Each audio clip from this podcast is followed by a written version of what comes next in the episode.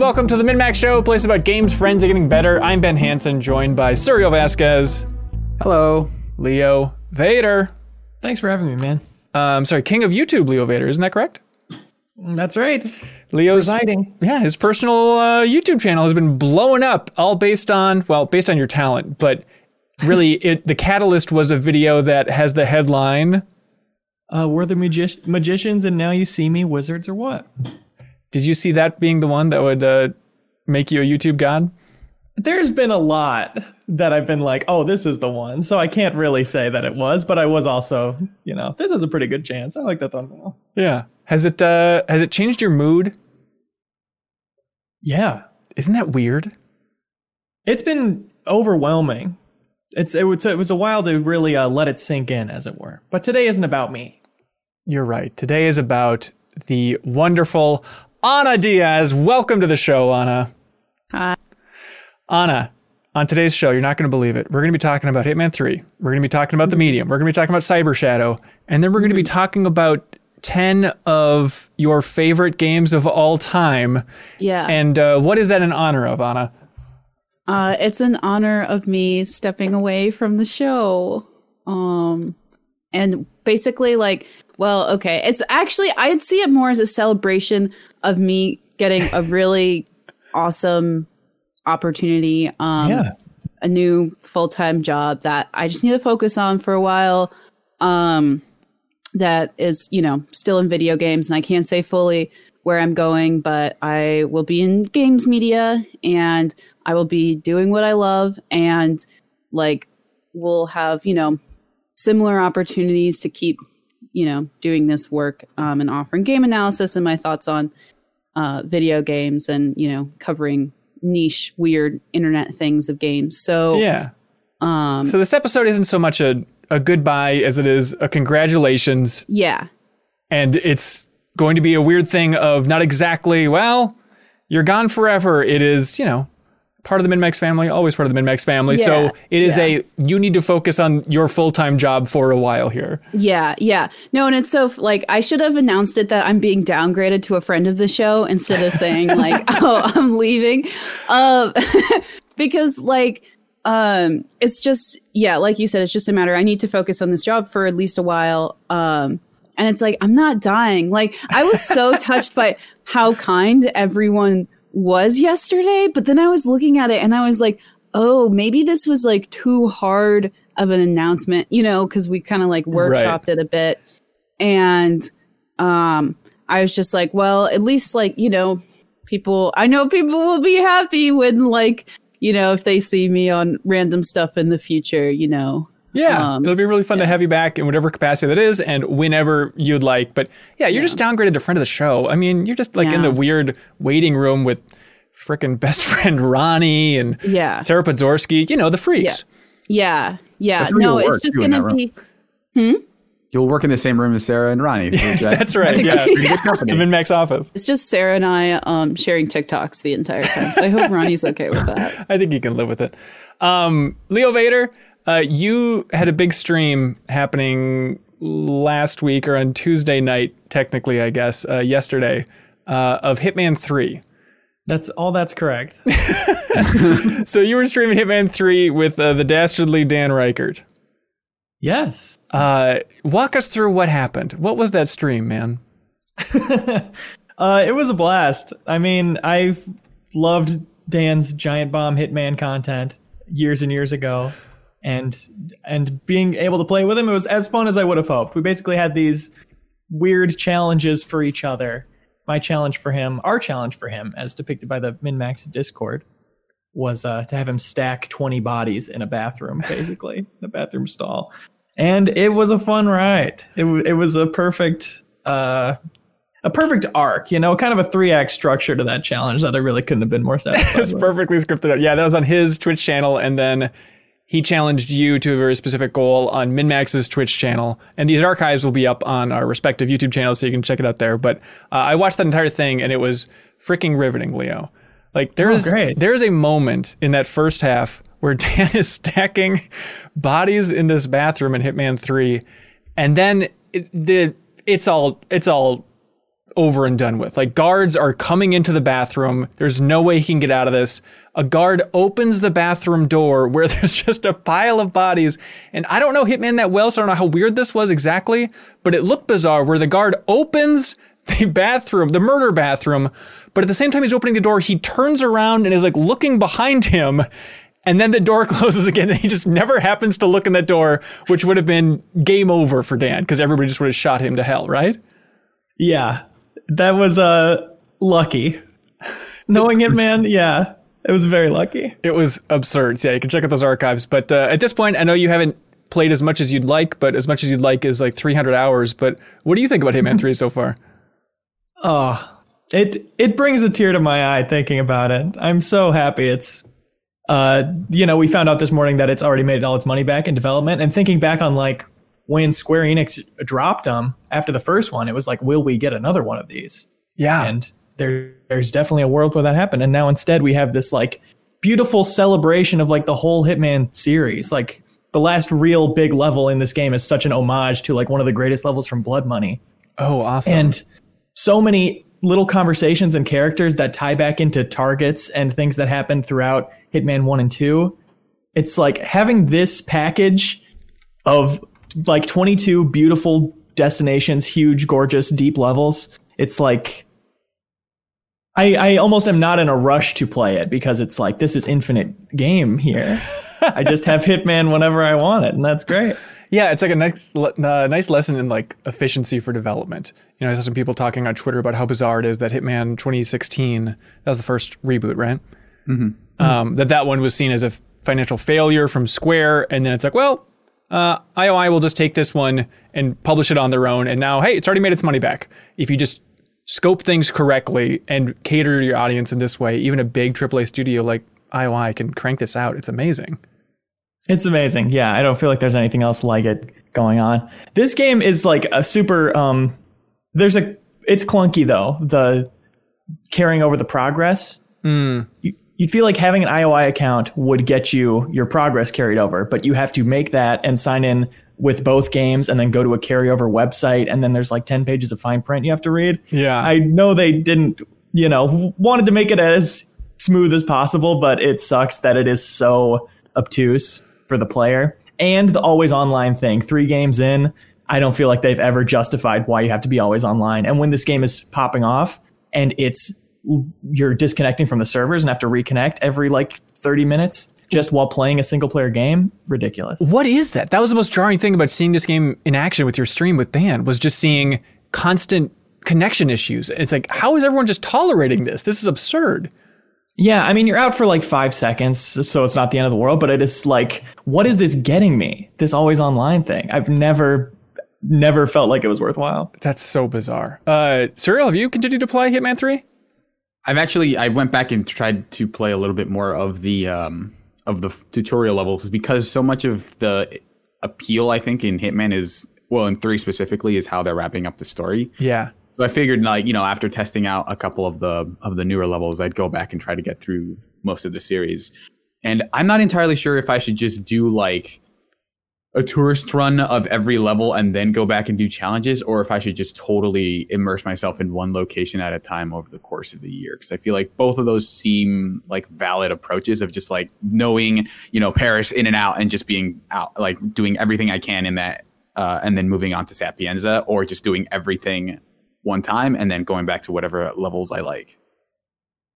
I, I think just go for levels you like at this point. Like the story is there and it's cooler than ever in Hitman 3, but it's still you're not going to be bawling your eyes out because you committed and paid attention to the whole story. I like playing it like this game even I've been kind of jumping around and playing the levels in different orders and I like just filling in different parts of the story at different times and almost making it an as- asymmetrical storytelling type of thing for myself. I think it still works fine that way and it's like kind of more how it pays off to play is to play it based on what you're excited about and even if that's replaying the same levels and jumping around. Yeah.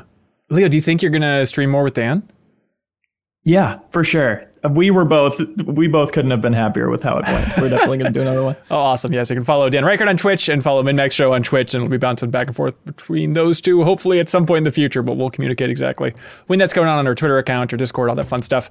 Um, Suriel, you checked out the Medium? You reviewed the Medium, right? Yeah, I, I reviewed it for Polygon, which you can find. Uh, I think yeah, the embargo lifted this morning. Yeah. and yeah, I, I played it. It's it starts off really strong, um, but overall, I can't say that I'm su- that I'm a big fan of it. Um, it's weird because I think the the first hour in that game I was a huge fan of because it is uh, without like I don't think there's a, a ton to spoil, but like you're a medium. You can see in both power, like you can see in both the spirit world and the physical realm. And Yeah. you work at a funeral home, and so it's this like like Resident Evil One style adventure game where you know you're walking between fixed camera angles. You're you know looking for things in the environment. Like the inventory system just feels lifted from Resident Evil Seven.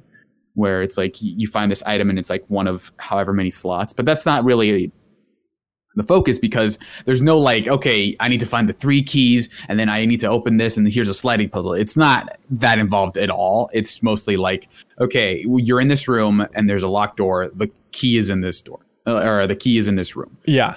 um, so it's really basic on that premise because it's really emphasizing story. So this game, people were really excited about it because of its connections to Silent Hill, or so people were reading into it. Where it's Bloober Team, the developers who most recently made uh, the Blair Witch game, and uh, the composer for this game is Akira Yamaoka. Yoka, sorry, There- Yamaoka. there's another one as well but like Okay. it's, it's two composers one of the which is akira yamaoka Right, Silent Hill composer that everybody loves, and so I feel like the survival horror crowd has been building an anticipation about like, is the medium what we're hoping for? Is this going to be awesome? Alternating between two worlds, this is going to be great. And the answer is just it's kind of interesting at moments, but blah. Yeah, I think it's just not really survival horror. There's like really no survival aspect to it. There's no like oh managing your health. There's no like I need you know like you don't shoot anything, right? So there's Yeah. no like okay ammo management or anything like that. There's no like long term. Okay, I need to make sure that I'm keeping up on resources or whatever. It's Like, more interested in its basically- story. Yeah, Would it's more say- adventure game. Would you say like because I'm the kind of person that I'm not good at like the survival part of horror, so it almost sounds like a good entry point to me to like horror genre. You know, just because I'm not good at like first person shooters, like would you say like it's like easy? I guess. Like, It, it is pretty easy. Like the the the times when they actually try to do more than like just let you explore and solve puzzles and stuff, I think are the, maybe some of the worst parts because there's there are sections where you're running from from like like a monster or, or you're like hiding from it, and those stealth sections are like you know they're not crazy creative, but they you get by them pretty quickly. They're not anything too involved. Um, and there's like one section later on where that where the layout is just kind of confusing. Like they have an in-game map, and I had to re- like run back to the room several times because there's no there's no way to access it from the menu or anything. You have to go back to this one room. Um, but like the gameplay, I think is is pretty simple. But like the story, I think uh, starts off really interesting because it's like, okay, here's this one story about this one person who worked here. Here's this other person, um, and so like she's kind of learning from them, and you encounter you know ghosts that are kind of like that are basically like Jack, where it's they're none of them are evil spirits or whatever. They're all just kind of people who've passed on and like some of them know they're dead some of them don't but they're all kind of like well i'm here for a reason i need to figure out what that is um but then it very slowly starts dovetailing into like more kind of like uh thriller kind of conventional horror stuff where as you learn more about marianne's like the reason why she's there it's all this like well this person was in your past and this person abused this person. And, so like for years and years this was like the whole family history stuff.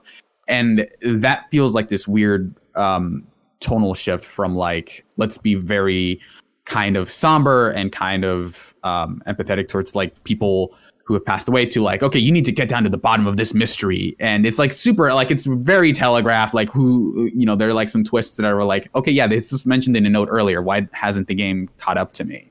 Um so like i think it, it i think it works overall but there's just a lot of like very very kind of seen here, done that kind of vibe, where it's just like by the end of it, it's just like, okay, that that happened, and there's not a lot to linger on, and you know, by the end of it, it's just like it, it, it the whole thing seemed to pretty like tepid for me. Yeah. Uh, the good news is that it's on Game Pass. So hey, Yeah, no I- I will harm, say no that it- foul.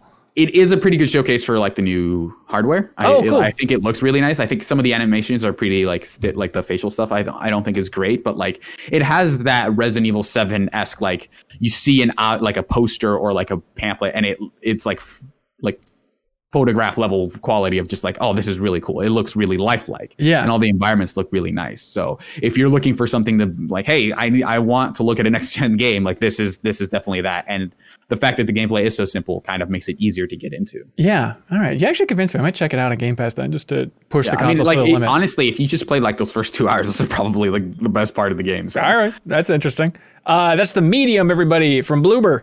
Um, another game that's on Game Pass uh, is not exactly a technical powerhouse, but Cyber Shadow, which is published by Yacht Club Games, the studio that brought you uh, Shovel Knight, and then this is developed by Mechanical Head Games.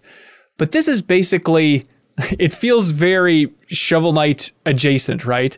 Um, except this is focusing on kind of 8 bit Ninja Gaiden as the mold, except you're a ninja going through Cyber City. Uh, Suriel, have you had a chance to check this one out yet? No, I, I haven't been able to put any time to it, but I've I've it was kind of one of those games that I've been eyeing on the release schedule just because I think the trailer looked pretty interesting. Yeah. Um, but yeah, and like the I I really like Shovel Knight. I was I played a little bit of the um, the Bloodstained game, the Curse of the Moon, not the not the like the full 3D like the 3D one, Two and a half D or whatever the hell, yeah. the, the retro the faux retro one. Uh, and so this felt like it was in that vein. Yeah, yeah. I went into this thing just kind of wanted to see to see what it was like. Not a lot of expectations. I ended up liking it a lot more than I expected. I think I'm going to keep going with it. But uh, it was such a relief to start up this game and not have it be a Metroidvania. I think I was fully expecting like, okay, here we go, because it's not exactly my genre cup of tea. Um, but just like having a pretty straightforward thing of like, okay, you're getting here, trying to get to the next checkpoint, trying to get to the next checkpoint, and I think there's certain elements where you can go back and revisit old levels and maybe it'll become more in that vein later on. But just not having the map just simple challenges no lives uh, some sweet retro cutscenes in there again calling back to the origins of Ninja Gaiden and all that stuff. But like the music in particular is fantastic. Uh, and it's also on Game Pass, so it's a game that if you like the old Ninja Gaiden games, I definitely recommend checking out. Uh, it's definitely getting to the point now where it's getting challenging, but again, the no lives thing, it's like, oh, this is just a great podcast game, just to blast through this retro experience. But as somebody who's not, you know, especially keen on retro games, I kind of feel like "Ah, I've had enough of those. Um, this one I feel like rises above, and it's just a nice reminder that, like, oh yeah, retro style games can just be so good now, and most of them are just so good, so much better than those older games in a lot of ways. Um, except for this, Suriel, I can't wrap my mind around this, but you get a power up pretty early on. This is a shuriken, but to throw the shuriken, you have to hit the attack button and up. Meanwhile, there are infinite other buttons on the controller not being used. But I assume this is a just throwback to how you threw shurikens in, in Ninja Gaiden or something on the original NES. But it is the weirdest choice, and there's not a way to remap it. But it's infuriating. Huh? Is it? it I'm guessing it's a jump. Uh, there's a jump button and, and it's not up to jump, right? Because that, that Correct. would be. You got Okay. jump and you got a simple attack. Very limited range here. Yeah, that's probably just like a hey, we want to we want to be true to the spirit of any of like retro games, so we're not going to you know have you use Ray Trigger for all these different you know power ups or whatever. Mm-hmm. But that definitely seems like a thing where it's like they should just make that an option, not like a mandatory thing. Yeah, I mean, it's still it's doable, but every time I miss a shuriken and end up doing the basic attack, it's like God, just put it on another thing. But apparently, Ian T. Clark in the backstage pass watching us live, he says that's how it was on the NES. We're not playing on the NES, Ian. Let it go. Let the past die, for Christ's sake. Unless we're talking about the past of Ana Diaz and Ana's favorite games of all time. Let's On relive that past. Let's, Let's jump into it. your history. Okay, so you were saying that you had a really tough time compiling this list of 10 games because it's turns out hard to rank these things. Yeah, no, just that like I in general don't like maybe despite it being maybe my job, I don't like putting games like over or under each other because they qualitatively feel so different and sort of, you know, like appeal to different points in my life and different sensibilities, et cetera, et cetera. You get the point. Yeah, but, one of them has to be the best. Yeah. And I was able to pick 10. And I will say some of like the lower ones there was a lot of, you know, there there are a lot of games that could have been on this list and maybe I'll look back on this like an hour from recording this and really really regret putting one over another. Yeah, But it'll hey, happen. Here's a, a list of 10. So, do you still want to do it? I'll give you some hints here. Yeah, let's you work our way up. So number Okay. 10, you give us some subtle hints, subtle, because Yeah. we're geniuses when it comes to this Okay. stuff. And and we Right. know you so well, so we'll know exactly what feels like your 10th favorite game of Yeah. all You time. read the back of its box. That- that- and then take out keywords. Okay. Um, you know what? A lot of the games that I grew I didn't, you know, for half my life didn't have boxes, game boxes really. Okay, here we go. Uh number 10. Yeah. It's uh digital Legos. Um Roblox. it's no Minecraft. yeah. Perfect. You got it. You got it. Okay, so 10 I put Minecraft. What was that? Um, When was the last time you played Minecraft? uh like 2 weeks ago. Perfect. Yeah. And you've been So, playing right- for 10 years now? Yeah, I guess so. Well, I think I didn't start playing it until like a couple years after it came out. Okay. um like one of my friends got it and was like all right like we're all going to play minecraft on the xbox now. And then of course like that's all we did for months and months and months. Um and like it was so fun because that was one of the first games i played where like our non-gaming friends would also come and play minecraft. So it was like the first game that i saw as like a young child having like an incredibly universal appeal. Um Yeah, I uh I gave my old Xbox One to my nephews, and so I'm trying to think of good games for them to play. Um, and Minecraft is like the obvious one, but my sister Yeah. is very scared of it. Like, oh, they'll get obsessed. I'm like, what? They'll have too good of a time? I don't understand. But I think they're not great with the controller, and so I worry about like the first person controls. Do you remember that being an issue of people Yeah. like trying to play it back in the day and being like, I don't know how to control this freaking thing? Um, no. I think it was like kind of awkward, but you know, it's just like any sort of upstart with learning a game. It's like it feels a little weird and then you just sort of get used to it. You know? All right. Yeah. And you have the time to like, okay, I'll walk up, turn and Yeah. look at the tree, find the Yeah. right thing, find the right button to hit the Yeah. tree.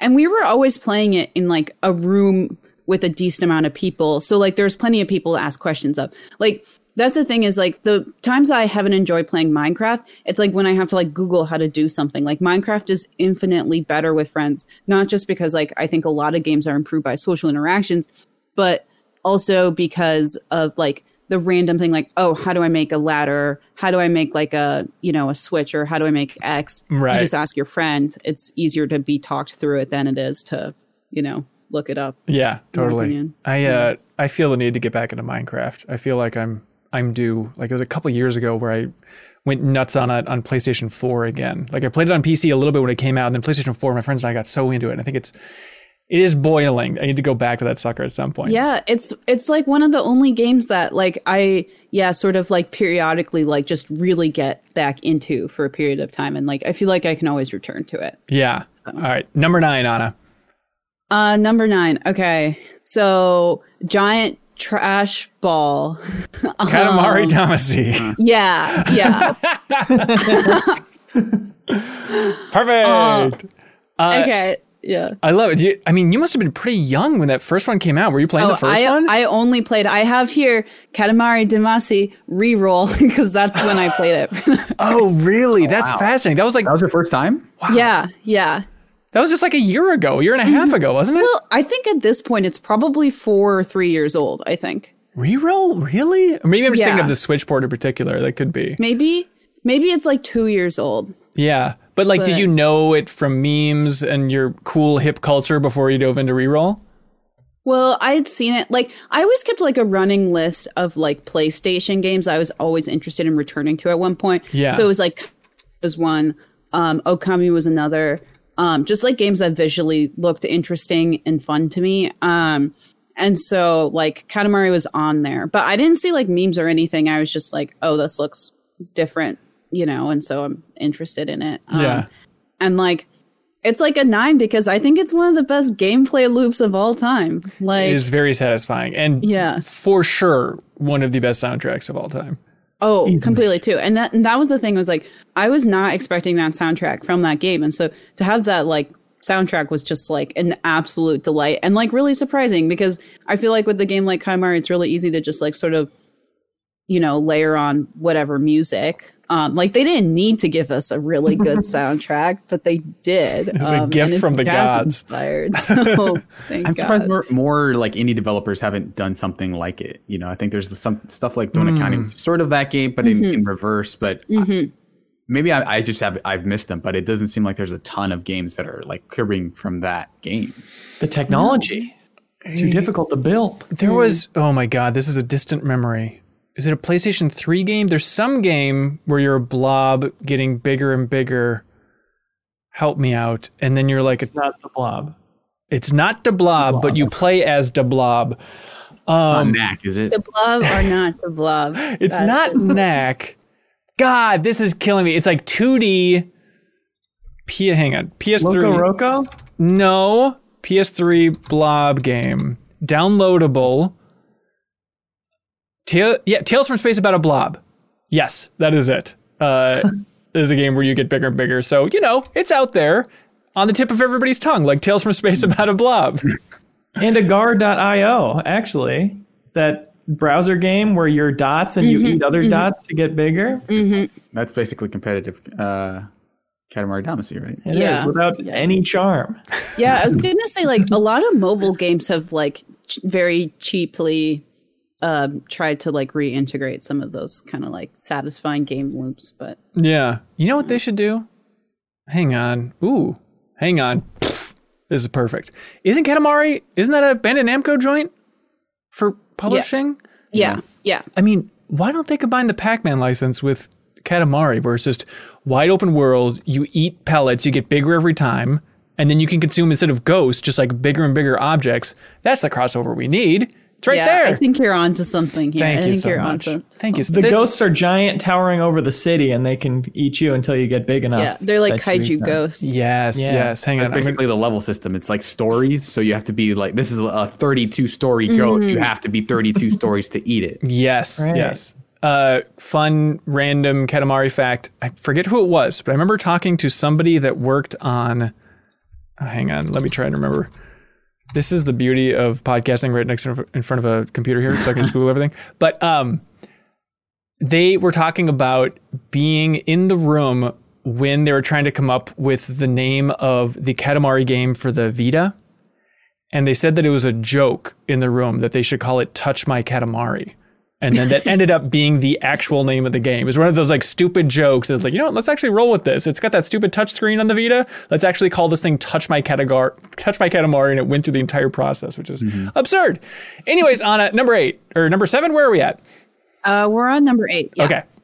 Um, all right. Um, Nintendo siblings fighting all the time. So Smash sad. Brothers. Yeah. Which one? Um, I I put on melee. Um, but like I will say, like I have never had like a an ideological commitment to any specific Smash Bros. Like I grew up playing, you know, I actually it's one of the only Nintendo 64 games that I did play because a neighbor um, had it, and so we played it.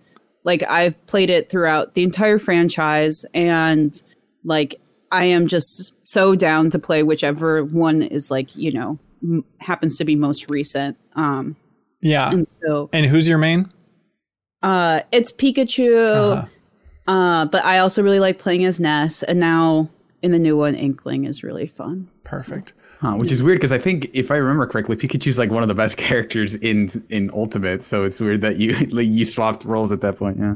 Yeah, right. Well, I still when I sometimes like okay, a lot of times like I like to when I'm playing with my family, I like to learn new players. But then if I keep getting B and I get really frustrated. Then I'll swap to Pikachu, you know, just to Yeah. like push him around. Oh, around. I'm mad now. I that is such like a core Smash idea of just like I am losing, I'm switching to my main, I'm going to Young Link, and then if you lose as your main, that's Yeah, when you just throw a controller through the window. You just get tilted. Yeah. yeah. Um.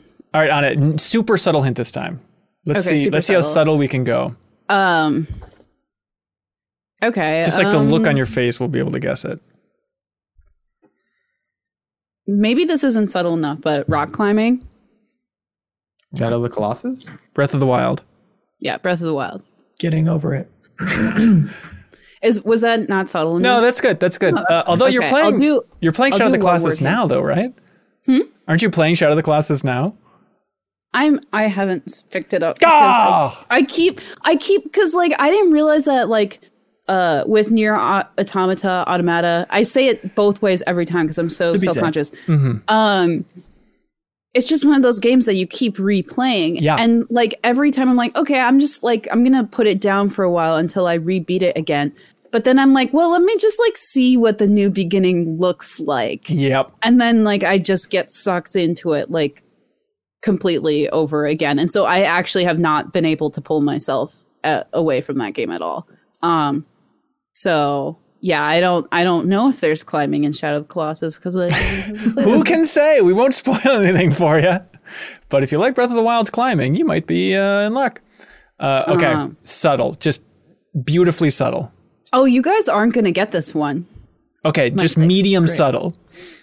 I'm just like going with silly hints. Um March of the Penguins.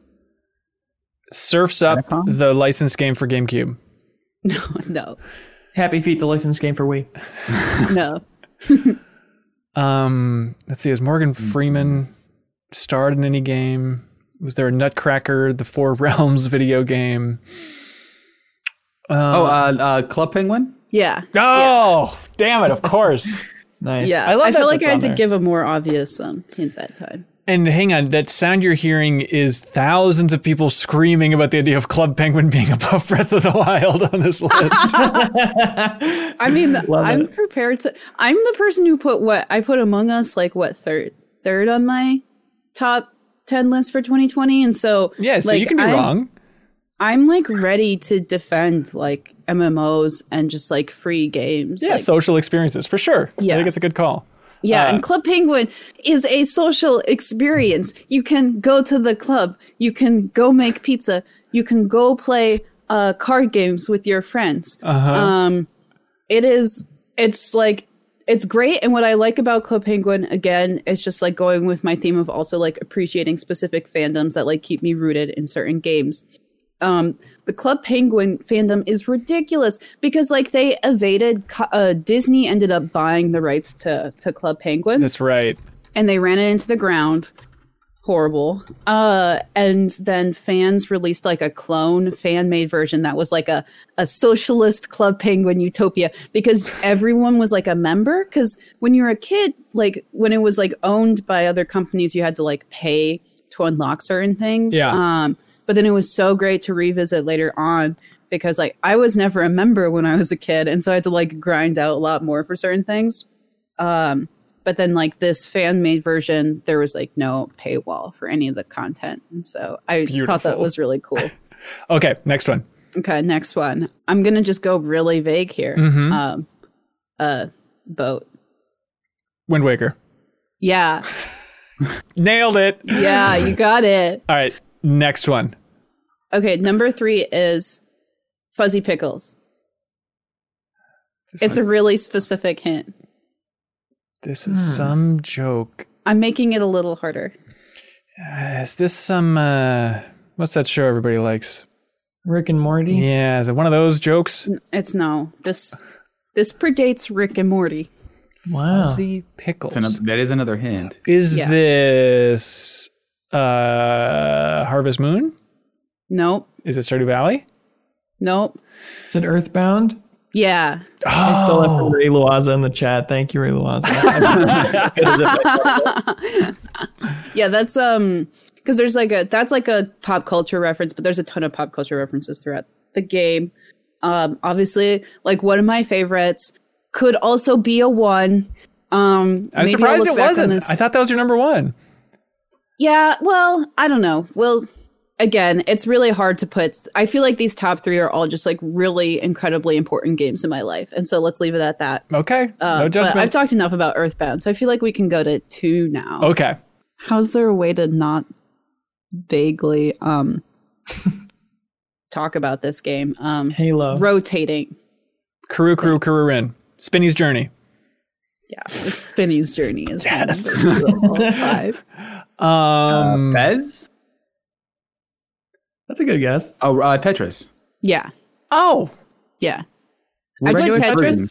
What's your ideal form of Tetris? um i really like tetris effect i think is one of my favorite tetrises Um, and then also a shout out to Puyo Puyo Tetris just for like that was like my co-op, my local co-op Tetris game that I played with my family. Yeah. It's so good. Yeah, I've been uh, in the in the bliss after finishing Cyberpunk 2077 about like I don't know what to play. There's nothing too juicy yet out in 2021. What I went to is I would just sit in my basement here and listen to podcasts, and I got really into playing competitive Puyo Puyo Tetris 2 uh, on Switch. How's the competitive uh, servers on that? It's Like, good, um, but the downside is you will get your ass annihilated. It was like 85% of the time I would lose, uh, but still fun. Like for those rare chances, it was like, okay, I'm getting somebody not from Japan, some schmuck from America that I might have a chance with, but it's still really fun to play. Uh, yeah. It's it, it's interesting. I think Tetris is like the one game you can get away with like just some version of Tetris. Like there are mm-hmm. there are mm-hmm. lesser and better versions of Tetris, but mm-hmm. like I think there are be series where if you just said like I like Mario is number two, like it would be like well which one? one, yeah. yeah. versus Tetris versus like they're all pretty different. Like Tetris Effect is very different from Puyo Puyo, but it's like yeah, if you just put Tetris on there, it's like people know what you mean. Yeah, I mean, basic yeah. Tetris, I think is good. Yeah, the formula like carries over the most from game to game. Yeah. Like if you know how to play one Tetris, you know how to play all the Tetrises. Yeah. Okay, so no hints now for number one. Yeah. Yeah. Ooh, this is tough. Earthbound was, I thought, the ringer. Persona 5 seems aggressive for your top 10 favorite of all time. Is there some. Is there un- is it Undertale? No. Ooh! Not oh my top gosh. 10. Oh, Club Penguin. Okay, Undertale and Earthbound. I just need one of those games on my list. Um, they're in the same body of work. I'd, I'd Mm. argue. Um, is this going to be Roblox? No, I haven't. I haven't played that much Roblox. Then Well, you're you're like an expert on it. I don't know. Yeah, that's true. I mean, I've like he, Roblox is a storefront too. Doesn't just for our listeners at home, just you know. It's on your other list of top ten storefronts. Yeah, it's Right. on my list of top 10 platforms up there with Steam and the Epic Game Store. Mm, just the best. Uh, I made the mistake of glancing to the uh, backstage pass chat, which I believe nailed it. Um, Suriel, do you have a guess? Since you I are looking at guess that, They're, they're probably going to guess a game that I really like and forgot to put on the list. Suriel, Super Mario 64 DS? No. surreal. there might be a hint as to what this game likely is without Ana saying a word, just by looking at her camera. Oh, is it Pokemon Yellow? It's not Pokemon Yellow. Silver. Um, yeah, basically. I put Pokemon Crystal because that's the version that I had. Okay. Gotcha. Number one. Yeah. Yeah. And I wasn't sure if I was going to get roasted for this. No, what are you Um, talking about? Why would Like you get yeah, roasted that for to me is probably like I like gold and silver, but you're right. In that crystal is like the epitomized version of those games. Yeah, the little Pokemon moved. They had it. They were instead of still images, they were like Mm-hmm. animated gifs. I imagine of these Pokemon just playing on for that. And you could, uh, I think that was the first one where you could choose to be either like a male or female trainer, right?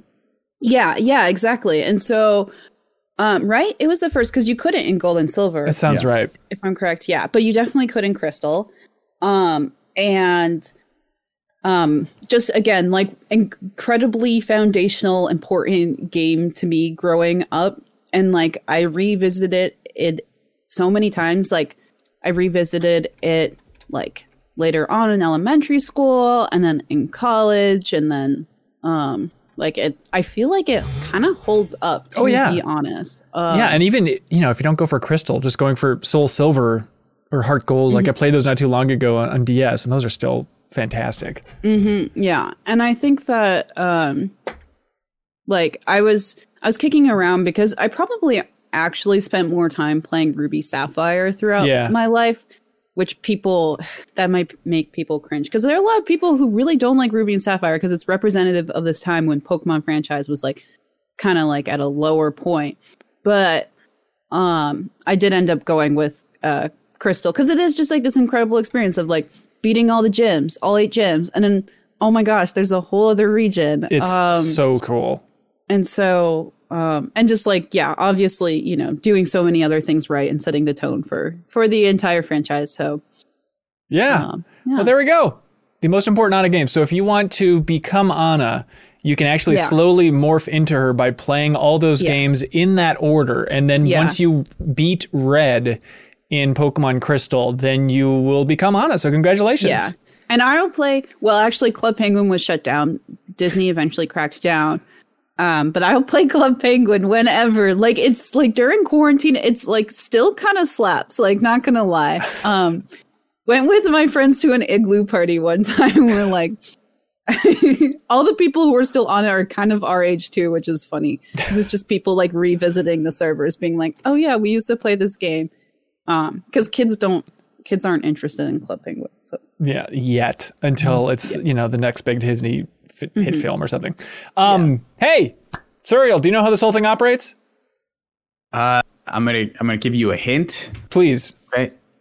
uh, Patreon. That's right. And to be more specific, it's patreon.com slash minnmax with two N's. Thanks to everybody that supports us at any tier, which gives you access to the wonderful Discord where you can find people to play games with, uh, constant sharing of data loads of this is uh, constant game discussion. It's a very fun community. So thanks to everybody who jumps in there and submits questions for the podcast, all that fun stuff. Um, Ana, I sent you over a plug on Slack. Yeah. Did you get that one? yeah, I did get the Slack. Um, Okay, this is from Slack trying to not send it, but you know, I went over there and it's like, no, give me those ad reads. Exactly. the Slack. So the first one's from Beaten Down Brian, who supports us at a big tier on Patreon. Thank you so much, Beaten Down Yeah. Brian. Um, all right, here's my ad read, my second ad read ever. Mm-hmm. Um, from Beaten Down Brian. This week, I'd like to recommend checking out the recently launched Great Gaming Debate podcast from community members Wes Bates, Jonah, Keaton, and Steve. These four friends gather around to discuss the games they've been playing, as well as tackling some of gaming's biggest headlines. Check them out on your preferred podcast service or head over to their YouTube channel for their video version. And don't forget to leave a comment for your chance to be in the comment section. Awesome. That is the Great Gaming Debate podcast from the MinnMax community. That's awesome. Cool to see. Thank Yeah. you so much, for being Down Brian. Also, thanks to Pretty Good Printing, prettygoodprinting.com slash MinnMax specifically, if you want to see what uh, Seth has cooked up there. This is a one man print shop run by Seth. If you're looking for stickers, invitations, banners, graphic design, and more, you can check out prettygoodprinting.com. You can also follow the Instagram at Pretty Good Printing. And you can use the promo code MINNMAX for 10% off. Uh, Seth says it would mean the world to me and my family if you considered using us for anything you might need. So, stickers, invitations, banners, graphic design, all that stuff, go to prettygoodprinting.com.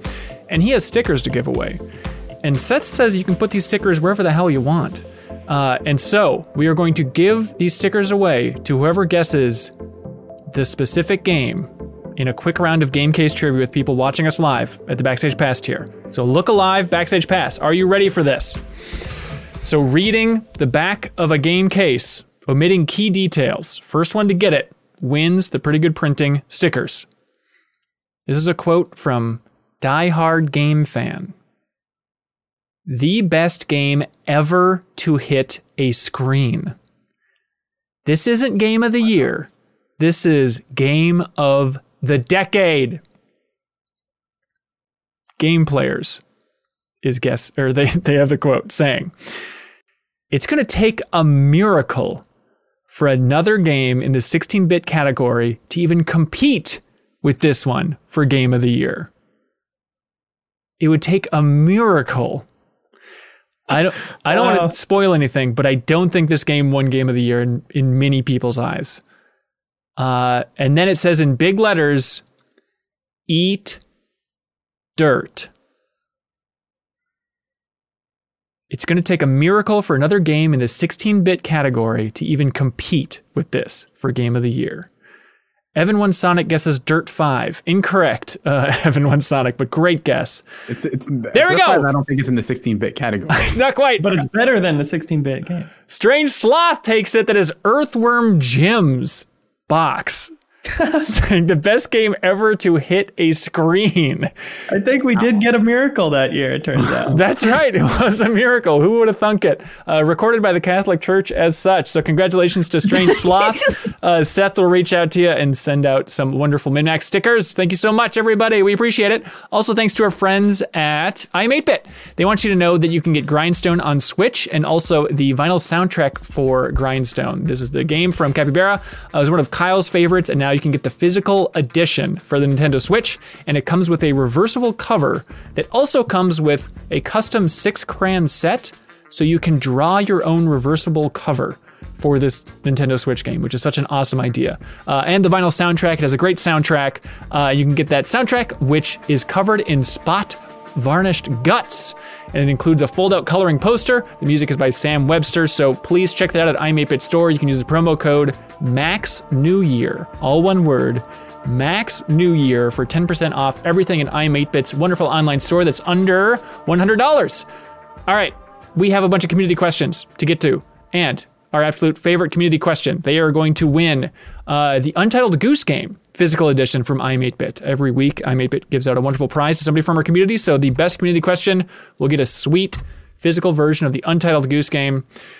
Before we go, Leo, you're going to leave us as well. We're going to hot swap you with somebody. Um, but without revealing too much, uh, there's going to be some changes going on next week with a certain show that we stream every Tuesday on Twitch. Yes? That's right. Try and guess which one. uh, should we get into it There now? are dozens. Yeah, I think so. Yeah, let's talk about it. Yeah. Uh, basically, the pitch is instead of the Great Goaty Hunt, which typically focuses on new games, it's still going to be uh, us streaming at that time with community votes, but it's going to be under the umbrella New Show Plus. And the idea is that it's a new show every single week. Yeah. So there'll be, uh, you know, me and Hanson playing Raft together, getting really into a survival game like that could be an option. Jeff, I'm finally finishing Red Dead. I'm sure at some point we'll be on there. And the idea is last week's show will always be on the poll next week to do another episode of. So if it was really fun, if it was a banger, you can vote to have us uh, continue that show until it runs its natural course. Or else the new show will just have one episode. We'll try something else next week. So, it's sort of like TKO, but with t- with shows. Ooh. right. Hang on, is it too late to change the name just to TKO, but, but about gameplay shows? Yeah, we'll figure something out. Show. Yeah, but we just thought we Great Goaty Hunt is is good, and I love having the community vote every week for what we stream. But I feel like we could be having more fun if we were more passionate about the games that we're choosing. So that is the goal: is to pack more fun and passion for some interesting options uh, for people to vote on, and you get to vote if you're at the Backstage Pass tier on Patreon. So thanks to everybody that supports us at that tier, and you will be able to dictate our content moving forward. Uh, still, And I'm sure our community will have their own ideas for shows that we would love to hear and put on the poll for sure. Yeah, so get ready for that next week. It'll be a fun time for changes there. Um, Leo, do you want to give yourself a round of applause for such a brilliant idea? Thank you. I don't know how much of my idea it was. it definitely Leo. with Hey. Leo. Well, Leo, I was thinking like instead of a round of applause, what if you just gave yourself like one big applaud? Kyle Hilliard has joined us. Hey, it's it weirdly uh, been a while. Like I've missed a couple episodes here. I've been busy. Yeah, what are you doing over there? What's going on? Just just work, you know, work picking up, doing work stuff and working Cool. working out. Working out, really? Yeah, actually, when's the next um Better Quest? uh the the the, the why is the name of the show slipping my mind where Is it where Better we call Quest? you and talk about improving ourselves. Infacts. Better Quest. Better Quest. I don't know why I couldn't think of the name. When's the next Better Quest, Hanson? Maybe I'll call in. Uh, it's the first Thursday of every month. So, uh, oh my God, that's Okay. next week. Yeah, that'll be uh, February 4th. Okay, I'll try to call in. Okay. Talk about my exercising. That's very interesting. When you said you, you were getting a full time job, is because is that what you meant that you were just quitting to like, you know, get that work in full time, try to get shredded? Yeah, yeah, that's right. and that's what Ana's leaving to do as well. I think I'm- it's just to get Yeah. shredded. I'm my full time job. Wait, Ana's leaving? okay. oh my Uh, gosh. by the way, people in the backstage pass, and I'm sure in the comments, are wondering where you're going, Ana. Do you have a timeline for when that's going to be announced or when they can Oh yeah. expect that? Uh, this Monday. You Okay. will all know. Perfect. Yeah.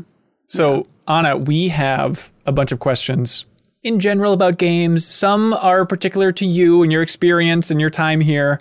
Um, but if we don't get to your question or if there's something that you're like, oh, I would love to talk to Ana about this or thank Ana for this, uh, you will have an opportunity this Sunday. This Sunday, the 31st at 6 p.m. Central, we're kicking off MinFacts, which is our community Q&A show. And the end of every month, we do a call-in show, and Ana will be on that one. So if you want to podcast with Ana about anything under the sun, uh, that'll be a great opportunity. So everybody at the MinnMax Council tier on Patreon can call in and talk to us about whatever you like. It'll be a good time.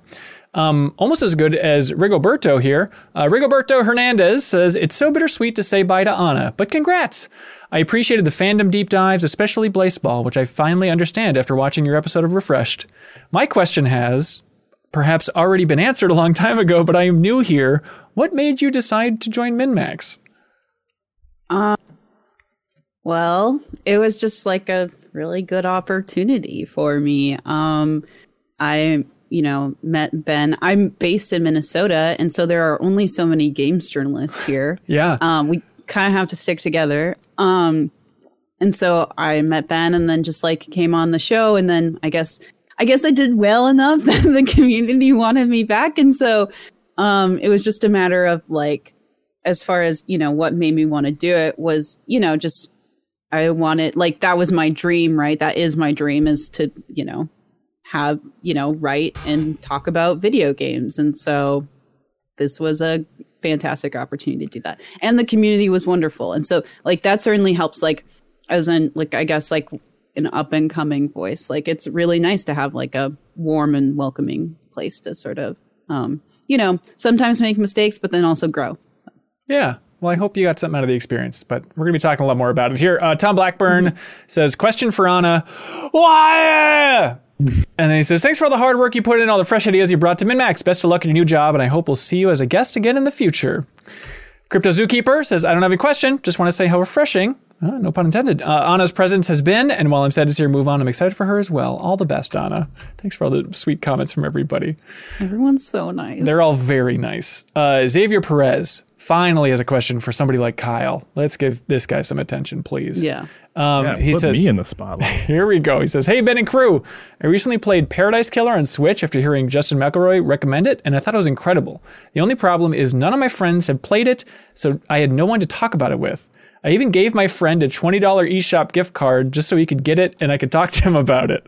Have you all ever played a game that you desperately wanted to talk about, but none of your friends had played it? Thanks for all the great content. Thank you, Xavier. This is uh, basically the equivalent of that. Well, I guess not the same, but I think of that dumb Jim Gaffigan bit, Kyle. I'm sure it's always on the tip of your tongue, where he has that bit about just seeing Heat for the first time, and he's desperate to talk about Heat, and he tries to talk about it with all his friends. His friends are like, "Yeah, I don't know, we saw that 20 years ago. I, we don't want to talk about it, man." Yeah, yeah. Uh, but yeah, what, Uh, what jumps out in everybody's mind for a game that you really want to talk about, but none of your friends do? I mean, we had the so it's like there there's always the ones that pop to my head were like games that I was reviewing that I couldn't didn't want to spoil things for other people and like couldn't talk about like Breath of the Wild, right? right, like, right. I had the chance to play that early and like I just remember sort of to myself being like this is incredible. This is incredible. And like I didn't want to like spoil it for anybody else. I remember even our first conversation uh, when I was finally able to talk about it on like a podcast, Hanson. Like I was like nervous to talk about it. Like, you know, I was like, I have to make sure I get across how amazing this experience has been for me, you know, and I don't know if I was successful. It's it's I actually not too long ago went back and rewatched our like review discussion for Breath of the Wild back on the Game Informer show because I wanted to get a sense of like how enthusiastic we all were and how enthusiastic you were.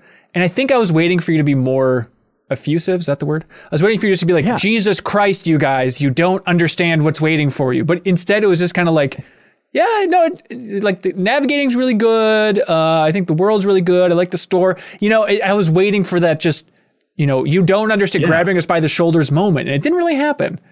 I think I was scared to do it. Like I wasn't sure how confident I was in my own personal experience. I was also exhausted from just ripping through the game. Yeah. It's not a short game. I guess that makes sense. Um, yeah, I guess for me, it, it's a recent example, but Yakuza Like a Dragon. Uh, I love that game so much, and I'm waiting for you know people like Grant and Ronnie, friends of the show, to to finally jump into that sucker.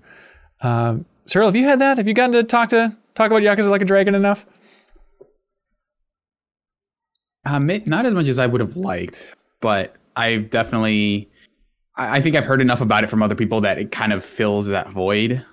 I think I think Owlboy was one of those big ones where I was kind of like, man, I love this game a lot. Uh, like, and that was a weird thing where it was almost the opposite of what ended up happening with Kyle, where I was really effusive about it, and I remember thinking like, I can't wait for other people to start playing this, and then it almost never, basically never happened. Like other people did not come approach me and said like, oh, I really like this. I think most people just didn't end up playing it. Yeah, correct. Uh, I, I I don't know how well it sold, but like I think they had a physical edition. But I just feel like quietly, like that is a game that I just love. And at this point, I I've it's been enough time that I don't remember a ton of specifics about it of like why specifically like what moments I wanted to talk about. But overall, I still remember that game really really fondly. But I just Yeah. I haven't met another person who really liked that game or has played it.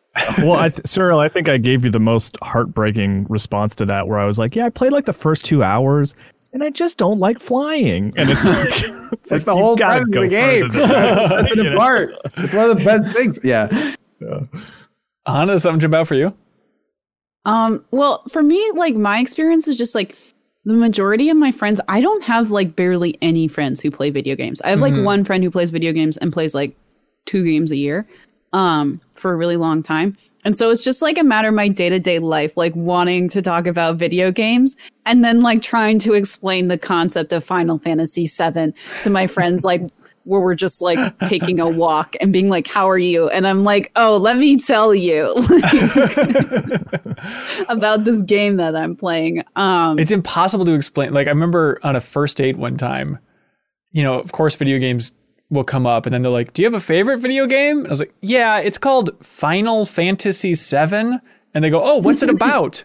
And it's like sitting at a brewery like trying to explain the plot of Final Fantasy 7. It's like, "Ah, it's about saving the world and eco-terrorism and uh the terror of identity." Like, I don't know, man. uh, how's 7 going for you by the way, Ana? um i haven't played much more Are you feeling like you might not keep going? You're going to stay stopped right after uh, um, Midgar? no i'm i'm pretty determined to go back i just um have just been like too absorbed in like other games Yeah. Um, and so it's so hard because like when you have like a you're playing a game with a great combat system and an incredible story like you it's it's hard to sort of go back to Yeah. the retro game the retro game it's just it's really it's a hard compete with you know With the modern one. Right? We get it. We get it. i'm hoping to like have a nice like really sort of loungy long morning one morning and do some get some progress in it because i can play it on my switch and i can't play the other games on my switch so That's true. That's true. Uh, Joseph Dowdy says, Hello, MinnMax It's sad to see Ana leave, but good luck in everything you do. Uh, anyway, my question is for you, Ana. What has MinnMax taught you that you will carry with you in your career? This is this is way too big. Yeah.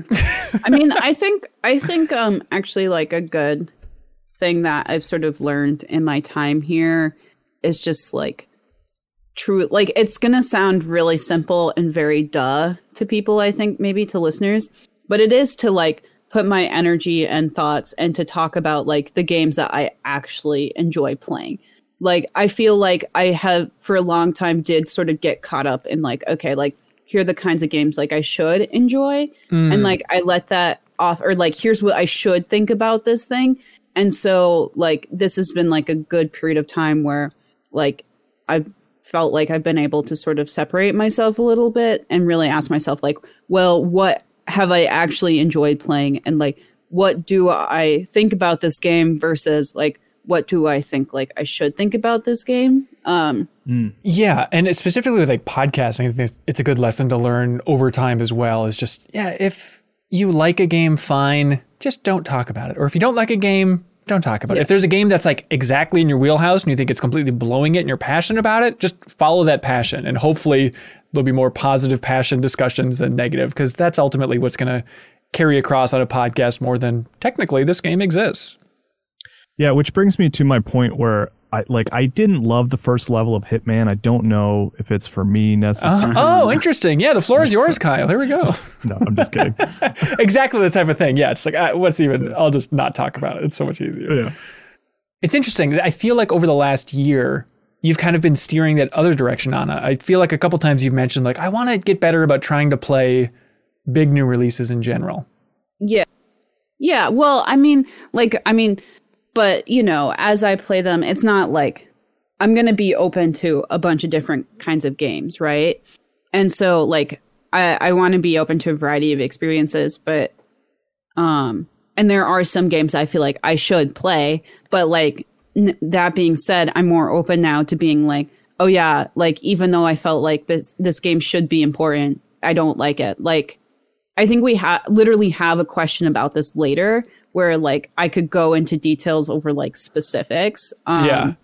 Of like, okay, I'm just gonna let myself name, and that's fine, even though I initially thought that I should like it. Yep, it's it's fine to let things go. Something will pop up in the near future that you'll be passionate about, right? Yeah. Um, but it's got to be scary in the freelancing world, Ana, where it's that feeling of like, oh, I hope something pops up that'll spark some idea in me that I can then pitch to a bunch of different people to make something happen. Yeah. I mean, I I will say I mean as far as freelancing goes, I feel like the pressure is different because like I don't I don't actually pitch a, stun, a ton of stories based on like video games or like essays on video games Yeah. because like my sort of beat is sort of like fandom and internet culture of games and so right. or like that's where I focused a lot of my pieces. So if you like look at my pieces, it's like how fans are receiving the latest Pokemon DLC, or like how fans have been inspired by games like Stardew and Animal Crossing to like go undertake home improvement project. Like it's not like it's very kind of like it's different, and so at least like I don't feel like. I'm less of a reviewer as is. That doesn't mean I won't eventually get into that. But. Yeah, for sure. Uh, killer question from Jared Buffington here. Uh, he says Dungeons are a fixture of video games, but they're so far from their counterpart in our reality. In games, they're a place to fight monsters, solve puzzles, and find treasure. In reality, a dungeon is an underground prison at the bottom of a castle where you would be starved and tortured. I'm not a fan of these subterranean environments and would rather game developers choose different settings for their games. Why do games use dungeons so frequently? The same question could be said for crypts as well as caves, I guess. But what is with video games' obsession with dungeons? Where do you think that comes from? This was a big reason why I bounced off Skyrim for Ooh. a while because it was too dark, and I was like, there are a lot of like sin- I was you know playing Skyrim not when it was released, Yeah. Um, so I had a bunch of examples of really interesting you know game environments. yeah, I could see that. Just too many dank, dark dungeons. Yeah, but they're all musty. yeah, but in terms Sorry, of, I'm just supporting the question here at this point. they're not the most fun. But I think where they come from is just a lot of people who are into game design are also into D&D and half of the D&D name is dungeons. So Yeah. people are used to that idea, Yeah. right Kyle? Well, yeah. Also, I mean, they. I think it, it became like a term to define, like you know, a, a separated chunk of level that you can enter into from outdoors. That like that's it, Zelda called them dungeons in like the strategy, you know, the guide that came with the book. And I think just from a technical perspective, it's basically a way to isolate a level from like a larger Interesting. You know, in Skyrim, it's like I mean, I get you could. I guess a level could take place in a house, and then you go into the house.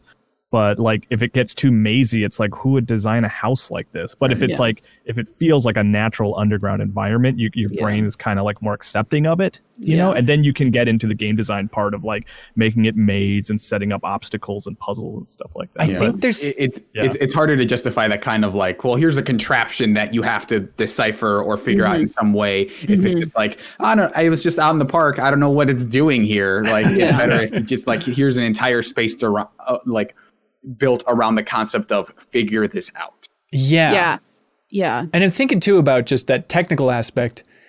I think it's also a lot easier of an environment just art asset wise.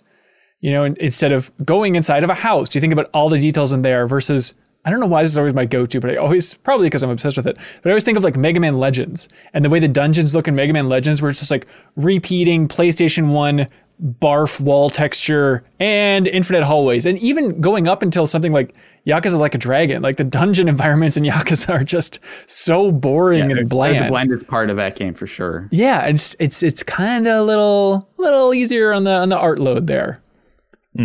Um, but yeah, I'm obsessed with True. that the origins there. Even I mean, I'm sure it all goes back to myths and Camelot and stories of princesses and all that stuff. But even just maybe Entering caves in general. yeah, but you know, why were the designers of D and D obsessed with dungeons? And it's like, eh, is it like Yeah. the Mines of Moria from Lord of the Rings? It's like a, you just associate it with medieval sort of that fantasy era, right? Like you think of the castle environment, you think of the dungeon environment, you think of like the outdoor environment. Like those are the main three that I think of. But that could be a product of its weird popularity in video games that I associate it there, you know?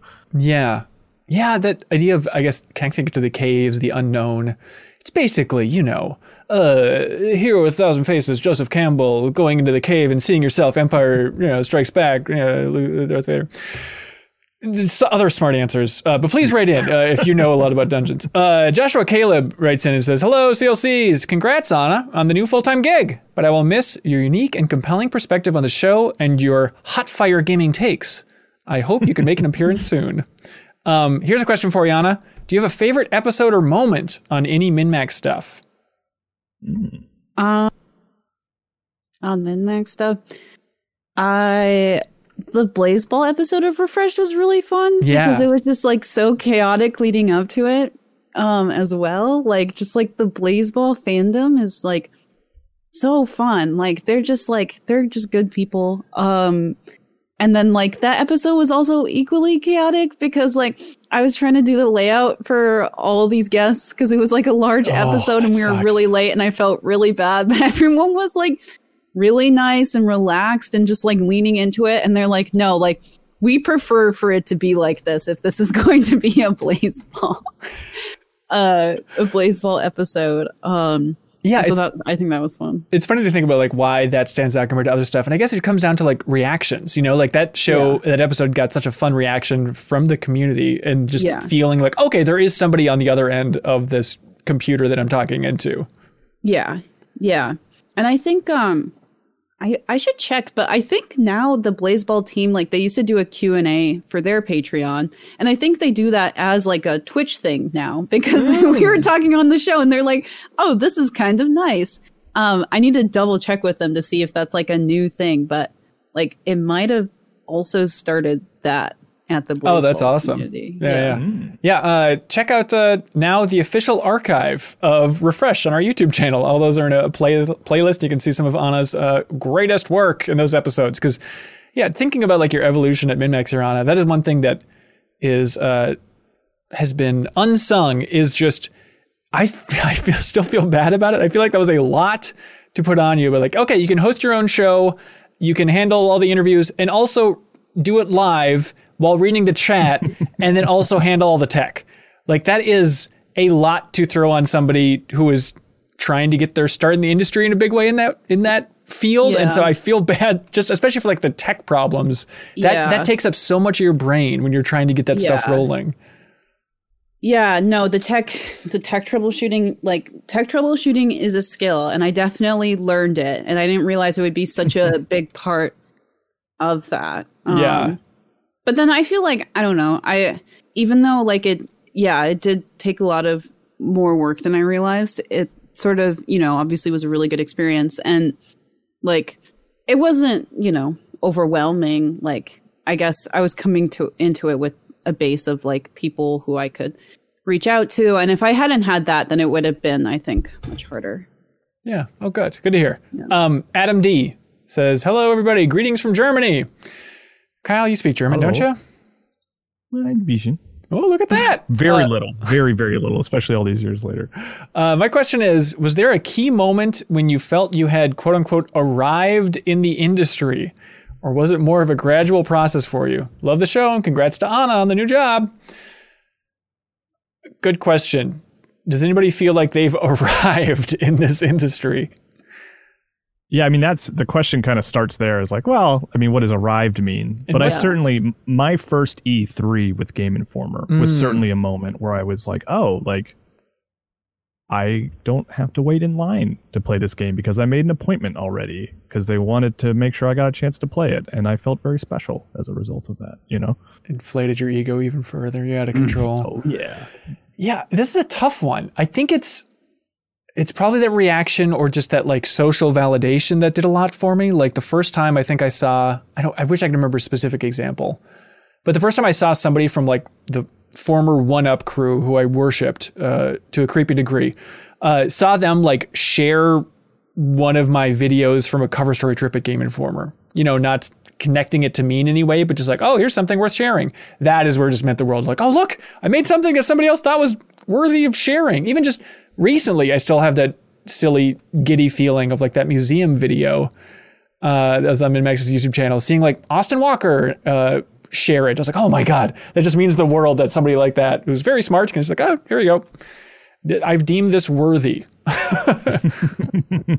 Yeah, for me, it was oddly like the first moment that I got to travel for work because it like as, as a freelancer, I'd been doing you know a lot of the stuff that I ended up doing at Game Informer freelance. Um, but it was always like, well, we'll give you the, the review, and then that'll be the end of like kind of our social contract. And if you want to, um, if you want to invest in larger pieces, we can't really afford that because anything that would require you to travel. But like, I, I think it was like the first month I was there, I uh, they basically said, "Hey, hey, do you want to go to a, a Call of Duty event?" And I, you could have just said, "You want to go anywhere for free?" I would have said, "Yeah, I want to travel. I haven't been on a plane, uh, you know, much. Uh, so yeah, let's do it." And that was like the first, like, I'm getting on this airplane specifically for the purposes of doing this job. Uh, I think it was like a big moment of like, "Oh, I'm, I'm, I work in this industry now." you did it. Um, what That's, was a good, that's a good one. Yeah. what was your first cover story trip, Suriel? My first cover story, it was uh, Dragon Ball. And that was your first trip, period. Yeah. Oh no, my first cover story trip. Yes. Okay. And then that was one that you're actually writing.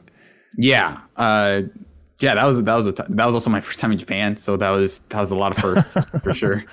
It's eye opening. We had to eat in the big Bandai Namco cafeteria. Took that weird photo of you guys carrying me through there, which now I feel like a real jackass. I I think that was They had, they inappropriate. had that whole like weird cafeteria system where they charged you depending on what plates you had. I think it was scanning what was on the plates. I was still confused about that. I think every, right. It might have been like certain types of food are all cost the same, and they just all use the same bowl. So they somehow like have a way to read what bowls you used, and then they just charge you for those. Right. And it was a big conveyor system. And I remember at some point being told that the conveyor system in the cafeteria in Japanese has the same name that they used for brawlers, like the, the genre of game, which is a very, very specific perfect. detail. Um, Anna, do you have a moment when you Um, feel like you've arrived in the industry? I mean, even yesterday, right? Telling people that I'm leaving and just like having so many people like respond and support me was like honestly surprising. Like I didn't expect that and like um yeah, just to see like so many people who, you know, like I again, like yeah, like you're saying sort of with Austin Walker, like I respect in this industry just like sort of wish me well was like really nice and it and i don't know like if i've arrived so to speak like um like i have a lot that i want to do um yet but i think that um it was like really affirming experience like to feel seen because i feel Right. like it's so there's so many people in this industry that just like they don't feel seen and like i honestly related to that for a, for a long period of time and so like that was really nice Yeah, that's nice. Um, Marriott Player says, Dear Anna and the cohorts of Mischief. Oh, that's us. What's a topic you would love to see more video games tackle? Alternatively, what's a topic you think games should maybe cool it on? Let's start with the first one. What would you love to see more video games tackle? What topics? World trees, I think, need some more Uh, attention. religion, honestly. I Yeah. was thinking the Yeah. exact same thing. Yeah. Yep. Yeah. like Dead Space 2, the, the Dead Space series kind of pokes at it a little bit. One of the reasons I love Iconoclast so much is because it's all about religion and the religion of the sort of the fictional world it, within that game. And then the you guys talked a lot about that cyberpunk mission. Yes. I talked a lot about Sinnerman. Christianity, Like, yeah, Incredible. that stuff is like really interesting to me, whether critical or otherwise. Like, I that's that's something I would like to see covered more in depth for sure. Um, do you all know I I played a game because like specifically in college we were looking for games that address religion. Funny enough, and we played this one game on um, I I think it was on the Xbox, but it was like something Archangel. But you're basically like playing through like the like Dante's like Inferno. Bible stories. No, Hmm? it's the Blue Jeans game, right? What is No. it, uh, oh, no? the one that. Uh, El Shaddai. El Shaddai, yes. oh, yes. Yeah, interesting. he wears he wears blue jeans. Right? Oh, does he? Okay, my bad. I didn't know. like the developer or something. It's a- yeah, that's that Blue Jeans game. Um, no, I, um, quick aside. I think he has like uh, I think they're like designer blue jeans that they like like Yes. worked with someone to like include in the game. that game weird is like uh it's a it's a trip. Um yeah, but it is it to play is that one. religiously themed if anyone's interested into um into checking that out. That's true. Hot ignition joint for all your favorite ignition games. yeah. Um, yep, I had I had Christianity down as a big one, and this is weird to say as a topic, but uh, more just human conversations in video games. I it's rare that I will ever hear a conversation in a video game and think, oh yeah, this is how humans actually talk in the real world. Also rare in film, I understand, but I've talked about it a thousand times. But just having earnest ums in a video game, I think has only been pulled off by Portal 2 with Wheatley. It's like the only example of a character delivering a line that sounds so believable, but he's throwing in an earnest um in the middle of it. But you Yeah. don't like uh, Trover saves the universe? That game infuriated me. There's nothing of ums in natural. that ab- Yeah, but it's like people screaming um at you. Eh, ugh, ugh. Um, is there other topics that you think games should cool it on? I mean, okay, this is like apocalypse. But yeah. Post apocalypse. Also, it's interesting. Like, I mean, okay, here's one thing. As I was like, when I looked at the question, I was like, oh, something I'd like games to talk about is like sort of the environment and climate change. But I'm like, but so many games do address that. And I think the issue is like, to me, it's like, well, it'd be cool to see a video game that like is specifically looking at environmental impact of like e-waste and electronics waste. Like video games industry is like incredibly, incredibly wasteful industry. And so it'd be interesting to see like games more intentionally, you know, like interact with that fact and like I don't know, like I just feel like a lot of sort of environmentalism in games is like a specific kind that's kind of like a little wishy-washy. And this is why you're into Final Fantasy VII so much. I love Final Fantasy. I know, I know. I actually just thought of something of like I think something like a workplace comedy. You know, where they Mm. kind of because I think a lot of games that are like, here's what it's like to be this profession, just kind of say, here, like, be a janitor, do the job, like, w- run around like this level in kind of an arcadey fashion and clean up all the cl- clean up all the dirt, but they don't actually like, here's what it's like to work in this office. Here's what it's like Yeah. to do this, right? It's all like an amalgamation of the actions of the job and not like it like like there's nothing like Mad Men or The Office where it's just like, here's what it's like to work in this particular industry. yeah. Yeah. Well, there's that a good one. that free Epic Store game. I think it's called Two out of Ten or Three out of Ten. You guys know what I'm Mm, talking about? No. It's like an episodic. It almost kind of looks like a point and click kind of Telltale game, and it's about a game developer. It's like a workplace comedy about a game developer trying to raise their review scores on their games. That's why it's called Three out of Ten. I think Oh, there's like four or five episodes, Mm. and I think it's I think it's completely free on Epic Game Store. I could be wrong Um, about that. What was the Steam game that we played, Ben? Um, where we make a game. Um, Where we make a game? we made the game. Was this on the we- random Steam Games episode of the Great Yeah, Goaty Hunt? I don't remember what that thing was called, but Well, yeah, there was that game. more like that. Yeah. more like that. Um, Dreams? we talked about it on the deepest dive for Spider-Man Miles Morales, but in terms of things we can cool it on, and this is across all fiction. It's the new energy source being Yeah. evil uh, storyline. I've just had Yeah. enough. Oh, there's a fantastic new energy source. What that? What's that? It's going awry. The person in control. Back to control. it- oil. Yeah. Here we go. Um, I mean, it sounds like a joke, but they should have a story that's about how dangerous the old energy source is to couple with Ana's desire for like Yeah. you know looking at modern environmental issues. they do. It's Yeah. called Like, how Fern game Gully, about the how game. Oil is bad, and we should switch to solar. yeah. Well, you know what? And on that note, I bet there would be a ton of interesting like arcadey gameplay mechanics to help teach you about the impacts of like Oh. oil in the ocean. like I don't know, um, little Katamari can't roll up oil. Um, it's like- Hmm, Interesting. That's true. Yeah, we need a new Ecco game to teach us all about it. that's Um, true. Ian D. Clark has a question. He says, Ana, Ana, Ana, we truly appreciate the time you spent as a computer loving cohort. Before, no, this is Ian trying to be very hip. Before yeeting yourself onto the next journey, I don't know what that means. Please make sure to leave us some of your best video game related TikTok recommendations. Yeah. Yeah. Um, well, good for you. I published an article with like a list of the top 10 from this year um, for Fanbyte. So I can drop the link to that um, in the Discord. And I mean, if you all want, I'm more than happy. I oftentimes send TikToks to people, but like, I don't know if, you know, if you if the community wants like i can just send you my brain rot but like then you're kind of like consenting to like very um serious um very uh chaotic sort of links so you know it's up to you that's your choice Okay. Um, all right. There it is. the door's always open Victor Pham. Uh, okay, this is a very specific thing, but I would love some insight on it because I don't understand this. Victor Pham writes in and says, What are your thoughts on the internet's reaction to Lady Dimitrescu in Resident Evil Village? And in general, is the internet too thirsty? This is one of those things that when the tall lady in Resident Evil was revealed in that showcase, the internet and Twitter in particular blew up in the most confusing way of everybody suddenly being step on me, you tall lady, frickin' step on my head. yeah yeah What is going on? When did it here's my question for for you seriously, everybody, is when did it become like the cool thing to do to be horny on main on Twitter? When did that become like the hip thing to Okay. do? Can I- Bowsette, right? That was the turning starting point? line?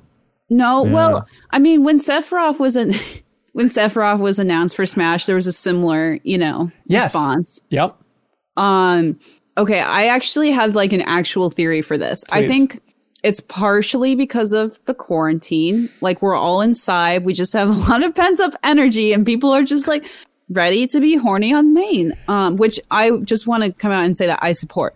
Um, but To be clear, just, just to be clear um but i also think too like i don't know if this is true but like i think like games communities are just like becoming more inclusive. And like there are different ways to sort of like interact with fan content. And like thirsting has long been a part of like other fan communities. And so like i just think that part is reaching games now. And like we just have more new kinds of fans and that you know I feel like it's a newer crop of fans, and it's. I'm not trying to shame them. It's just one of those things that it just feels like there's a certain type of gamer on Twitter who would do this. Like, here's a random example. I was just thinking, like, what if just somebody, like, just to pull somebody random, let's say Jeff Cork, just suddenly started tweeting all the time about what how what he wants the boss for Metal Gear Solid 3 to do to his body. Like, is that still cool? I don't think so. I don't think it's cool Step at all. on me, King. Yeah, Yeah. Je- I, Jeff Cork's version of that would totally just be out of context photos of like Mario with his shirt off. Like that would be the like all those shots where he was just running on the beach. That would be Right. the closest he would ever get. It's just like four screenshots of like Mario without his shirt on, and like maybe the emoji con like the hmm, the pondering emoji. Do you? Uh, but would that be cool? I would like it on Twitter. I would press that Okay. like button. Okay, I, I'm still trying to I would out. also like that. I don't know. Okay, do you know what I mean? I think there's a certain bit. I don't know. I'm still trying to wrap my mind around like the community that doesn't in particular. Like I remember there's a tweet that I saw years ago. Uh, the person who tweeted it is not great, but the tweet stood out where they said, "If Portal One was released today, people would unironically be trying to f the companion cube." It's like, yes, I think that is an accurate take on how fandom for games has evolved. But you're saying, Ana, it's just games are just catching up where anime fandom has been the whole time. Well, not even anime fandom. I feel like people would like thirst over like Lord of the Rings characters, you know? Hmm. Like I feel like it's been a part of like a lot of fandoms. Um not just Yeah. anime or like the Star There's Wars. always Dead or. Alive. You know, that was like its whole marketing pitch. But yeah, I guess it, the difference now is like that those reservations are gone. You know what I mean? Like we're Dead or Alive, people would be like, "Oh, I just like the fighting." I, the attractive women. That's uh, that's that's nice, but I'm just here for the combat. Where Right. now people would be like, "Oh, I'm only playing Resident Evil 8 to to interact." with Yeah, they, people." they do the flip of take a game that's not Yeah. sexy and then sexualizing it, I think. Yeah, I, I also wonder if it's it's like a positive response to games maybe move like like forwarding the idea of what kinds of things can be attractive. You, Like, Yeah. If you Yes. look at Yeah. that Dead or Alive example, it's just like like uh, um, mostly naked women like doing volleyball stuff. That's what Yeah. that's what gets us hot. And then Yeah. like.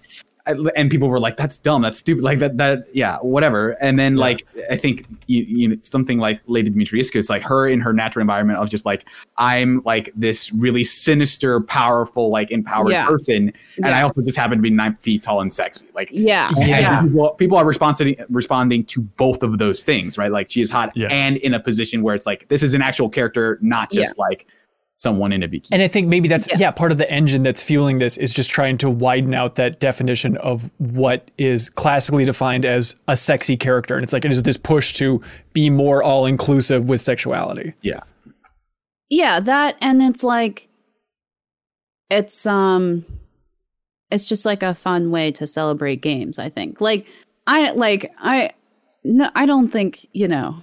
It's just like it's fun, you know. It's fun. So. Yeah. There you go, Victor. I hope that answered your question. Um, Nick L submits a question saying, Hello, cohorts. I have a question specifically for departing MinnMax youth correspondent Ana Diaz. As somebody born in the 80s that grew up in the 90s, a lot of things from that time period really make me feel like the gif of Matt Damon aging from Saving Private Ryan. You younger, younger people wouldn't understand. There's this movie called Saving Private Ryan. Anyways, um, reminding me of Trapper Keepers and Pogs feels like a sucker punch to my age. What are some things you think will have the same effect on today's youth? Thanks for being part of MinnMax, Ana. I mean, like, there's a six year age gap between me and my little brother, and he's already like he roasted me because like I asked him. Um, this was a while ago, but I was like, "Oh, let's watch Cowboy Bebop," because he was like, you know, old enough teenager. I was like, "You would like this show," and I was trying to get him into more anime. And so I turn on Cowboy Bebop, and he's like, "Ew, like this ratio? No," and he left he wouldn't watch. It was like black and white film for Oh, him that's Because it wasn't in widescreen. because it was um it four was three. what's the ratio again? It's like um, four three. four by Four three. three, right? Yeah. Not- Yeah, four by three. Yeah, 69. yeah. He was like, Oh. "Ew, four by three ratio," because he's like a gamer, so he like knows the terminology. Literally left, like wouldn't even watch like ten minutes of it. Yuck.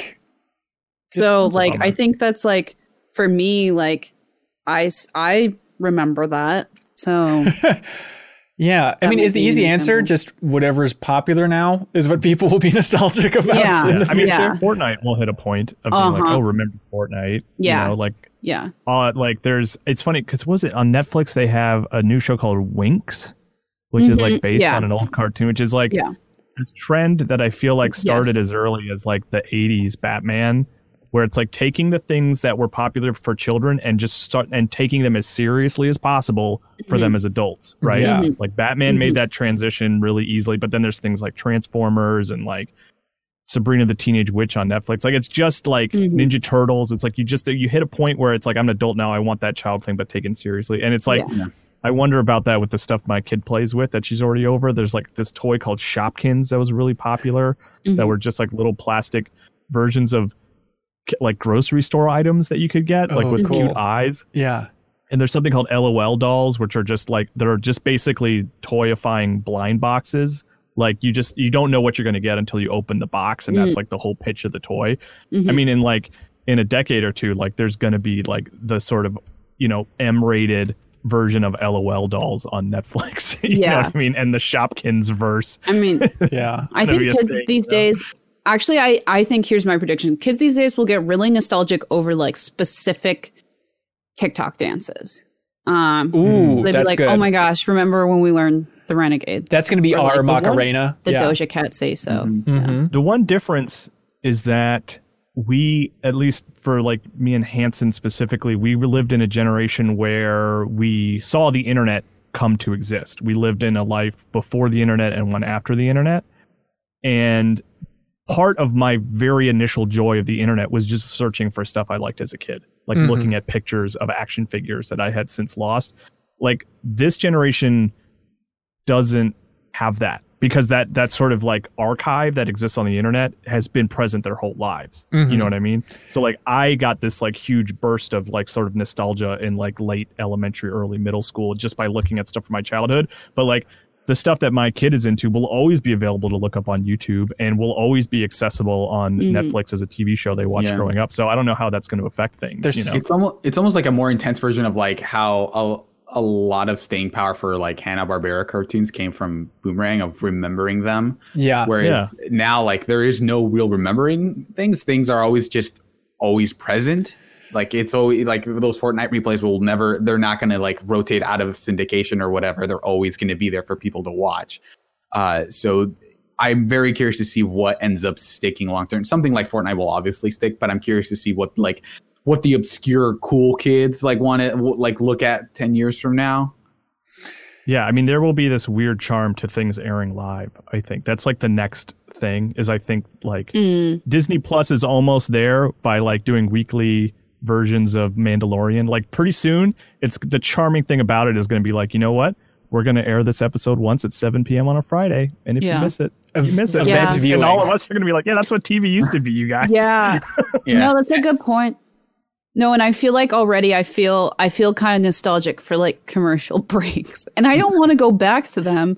But I'm like, Oh, dang, oh yeah, like I can scroll through my phone right now. Yeah, you that's know? exactly the one benefit of Hulu. It's just like here, here's a dedicated block of time to look at your phone. Yeah. you can't be guilty about. Yeah. Uh, I almost, I would also say like, I bet there's going to be in the next five years or so, there's going to be one weird, like maybe Adult Swim does this, where it's like the VOD for something they air that is like, oh yeah, we'll, we, it's just like transient. Just ha- like- like that bot has like the last 30 seconds of the previous show, like you would used to record with like a VHS or something like a VHS. it just has like the last 30 seconds and like two ads of the thing previous and it cuts off like two minutes early or something Yeah, that's good. That's good. Uh, Kyle, you made me think of two things. Number one, do you think boxes of chocolate were like the first blind box in their own way? Oh, like heart, you never, box of chocolates, you never know what you're going to get. It's like, yeah, Yeah. And- well, I guess baseball cards, right? yeah, I guess uh, What Jack comes in the first? I Box. guess- I bet chocolates were there first, though. I would assume. i mean if you're following the reference i think life was the first loot box right you never know what you're going to get in life Is Yeah. that what that? For that cereal. Oh, I've You're- never understood that modern that day is. Gamer philosopher. I think that. Uh, and number two, uh, did you hear that they're reviving? Strong rumors are saying they're reviving Batman animated series for HBO Max. Kyle. Yeah, with. Oh yes, yeah, I did see that. That's exciting, kind of, because Yeah. they've already done it a number of times, and I never really watched it. I only watched those first couple seasons. Wait, Like- they've already done it with like movies and stuff. Yes, and then also, I mean, there's like, you know, Batman Beyond, and like the there's like an animated Justice League show. Like Right, those stuff was all in the same universe, and Bruce Timm was involved with them, but so I didn't really watch them. But like, I do like the idea of going back to like of a purist, like we're just gonna stick with Batman and his close friends for mm-hmm. a little while, And we're gonna not have the intro with the Danny Elfman theme and all that stuff. Yeah, like I, that. That would I'd be into that. Yeah, I'm excited about that. Yeah, let's bring back our childhoods, everybody. Yeah. You know what? Bat not enough Batman lately. Just That's in right. general, you know, he's not really getting a lot of airtime. So let's get him Yeah. out You there. know what?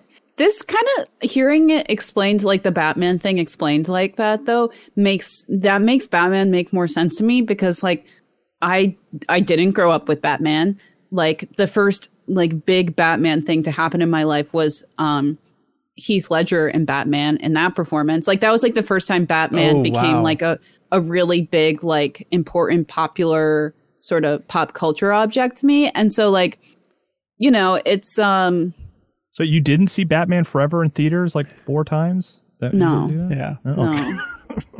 Um.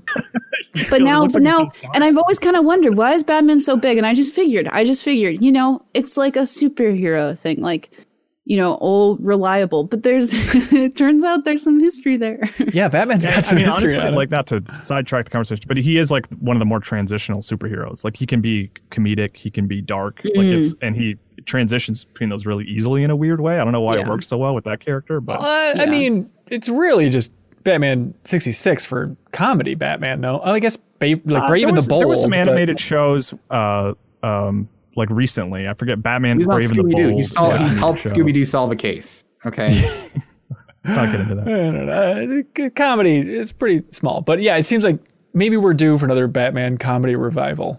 Yeah, Just into the that. silly side.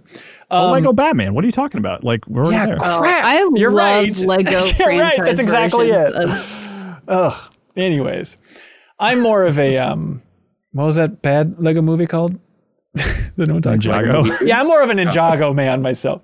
Anyways, uh, Travis Morgan Bionic. says, "Hey gang, no question. Just wanted to pass along more good vibes to Ana as she heads into her next big life phase. Thank you all for what you've done here. Refresh was a serious delight, and thank you for providing a fresh and welcome perspective." She's Yeah, nodding. everyone Hey, Ana. So nice. Thank you so much. Literally to Uh, everyone Hold on. in. We're getting to a mean one. me, Here we go. me messages. to a mean one. Lewis Kane. What? Do Lewis Kane is Yes, ready to go. Here goes Lewis. He's he's unpacking a big box of hate. He says, "Ana, good luck to whatever's next. I'm sure it'll be great." Uh, in Ana's absence, one cohort needs to deeply become involved with TikTok. It has to be done. The gap must be filled. Ana's TikTok corner was the greatest semi-regular feature. Uh, this is All right. All right. I'll inter- I'll I'll start um, interviewing folks and pick the most qualified candidate. oh man, I. I have an account, and my daughter sends me TikToks occasionally. So Congratulations, well Kyle, along the way. official TikTok ambassador. Yeah. Be careful what you say. Um, Oh no! Uh, Lewis says, P.S. Ben, I have seen your lovely Instagram stories, which I post every day. Uh, and he says that I genuinely think are really good.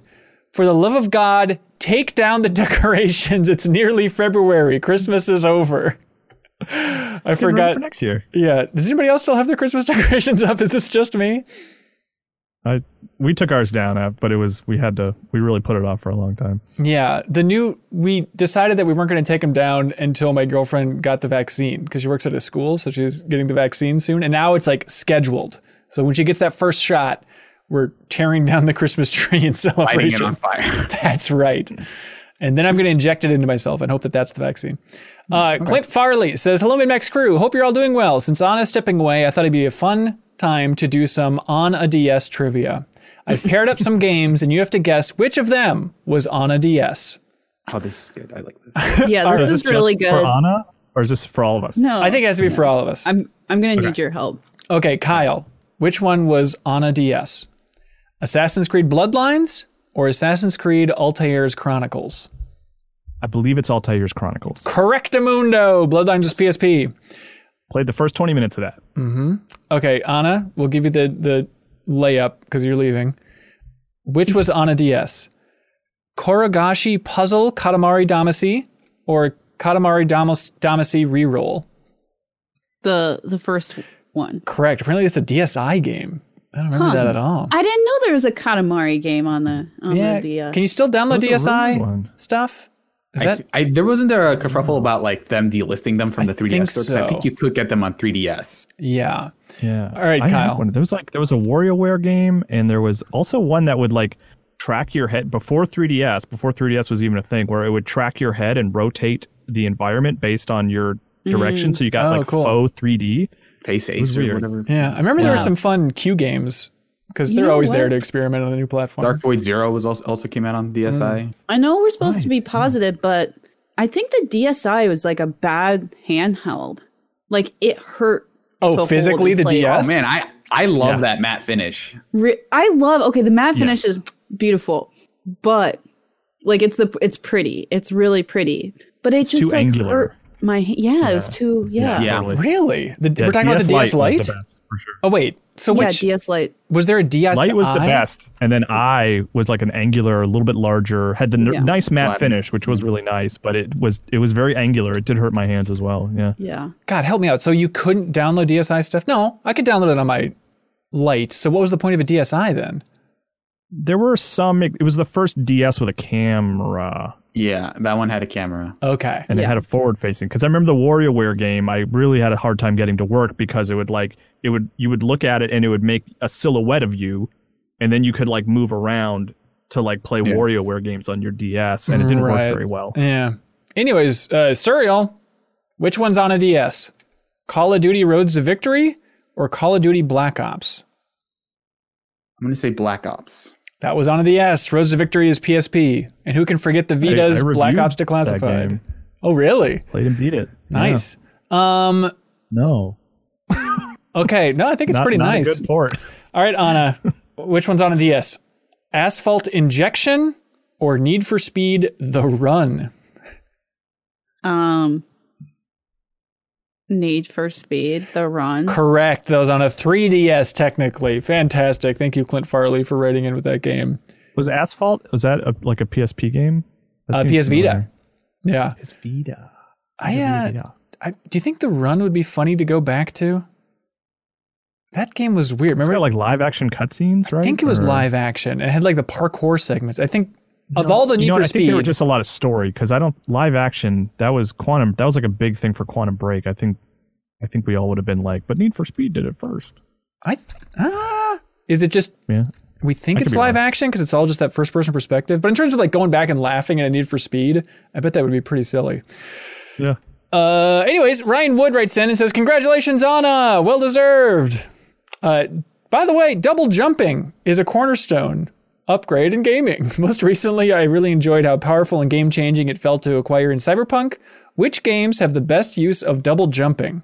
I want a definitive top five double jumps in gaming. This is such a good question. It's tough. Definitive. Yeah. Definitive. Well, okay. So I, in terms of functional, I didn't really think too much about that. I just thought of like which I liked the most. You know what I mean? Because there are there are occasions where double jump changes the game in a dramatic way. There's also occasions where it's just like a standard. It would be weird if this wasn't in the game. And like in that regard, I think Jak and Daxter has some of my favorite like double jump animation because of the way Jak and Daxter kind of stretch in a cartoonish way. It's just really satisfying to pull off that double jump. So that was the one that came to my mind. It's good. It's good. I I like Dante's air hike in Devil May Cry. I think the I like the context of it of like I'm literally casting a demonic seal below myself so I can get an extra jump just to Mm. just to highlight how dumb as a concept the ability to jump while you're in the air is is that he has to that it takes a whole ass spell just to do it. I also like that there's specifically I think in 3 there's one challenge that is impossible without the the double jump, but you don't have it by default. So there's one thing where it's you get the double jump and it just feels like oh this challenge is so much more like easy now that I can actually double jump because I think it's like you have to stay in the air for like 20 consecutive seconds and a lot of it is you have to get people to you and like do combos and stuff which slow down your descent but like just having one double jump makes it like dramatically easier Mm. Yeah. My um my favorite double jump, like similarly, it's really fun when the double jump like means something, you know, in the world. My favorite double jump is um the monarch wings in Hollow Knight. Um, because you know, obviously it's a Metroidvania, so it unlocks more spaces, but it's just like so you literally feel like you're being like so much more lifted up, like Mm. after unlocking that. Like there's almost like it hits you emotionally. Not emotionally. It's hard to explain. It's It's just, just really satisfying. Yeah, I get it. Also, uh, Symphony of the Night, all the Castlevanias like really make you want that double jump, and it really changes how you can move around the castle once you get it. But Symphony of the Night had some of my favorite animation of just the way Alucard's sort of um, coat sort of flows, like when you do that uh, second jump and stuff like that. It just looks really good. Um, Suriel pop quiz. What year did the double jump make its first appearance in a video game? Uh,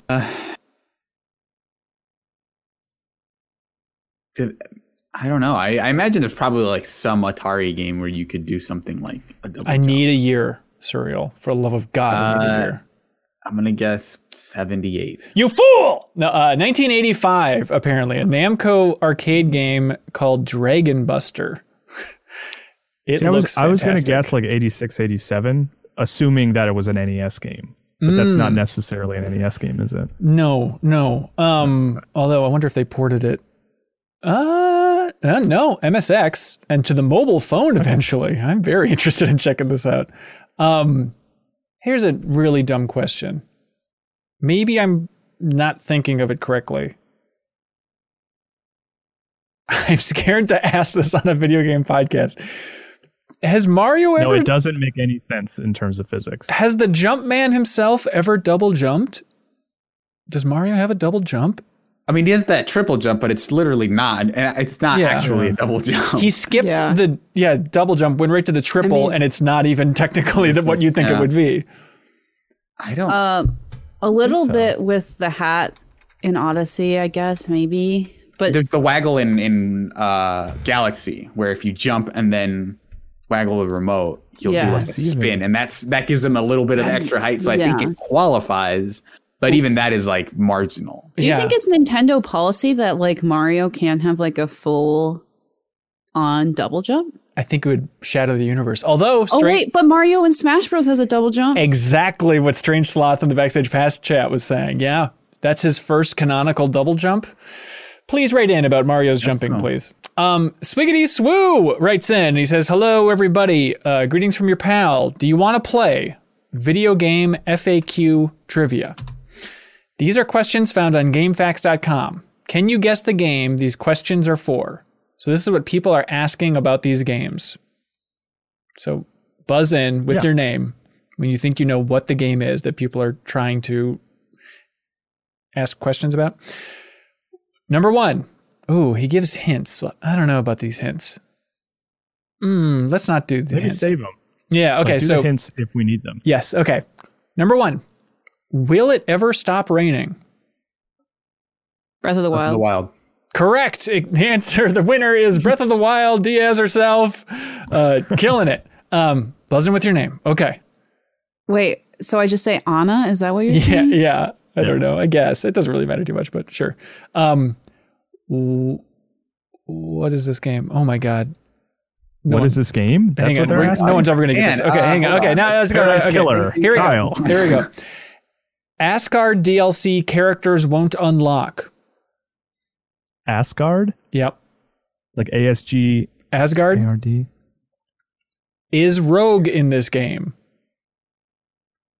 X Men Legends too. Correct. What are all the locations of the Spider Men? Uh, Kyle, Kyle.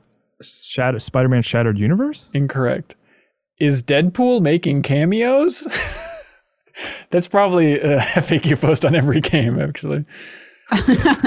Except for the Deadpool game. Right. Helicarrier doors? I know which one it is, but I can't guess. Where to find Stan Lee? Here's the, here it is on a on a silver platter Wait, straight from hell. Wait, I'm still going. It's still me. It's not all of us at one time. Well, Suriel and I guessed. Yeah, so Yeah, get one guess. we Ana, one if you don't get this, I this, don't. I don't have any idea. well, here we go. This The is- last the last hint. All gold bricks? Question mark. okay. I don't. I don't know the game. Okay, all right. No shame, no shame. Suriel, do you know it?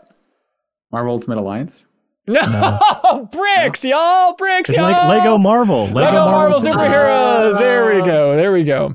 Okay. Um, if you shine your badges, will it be a better chance to catch a shiny?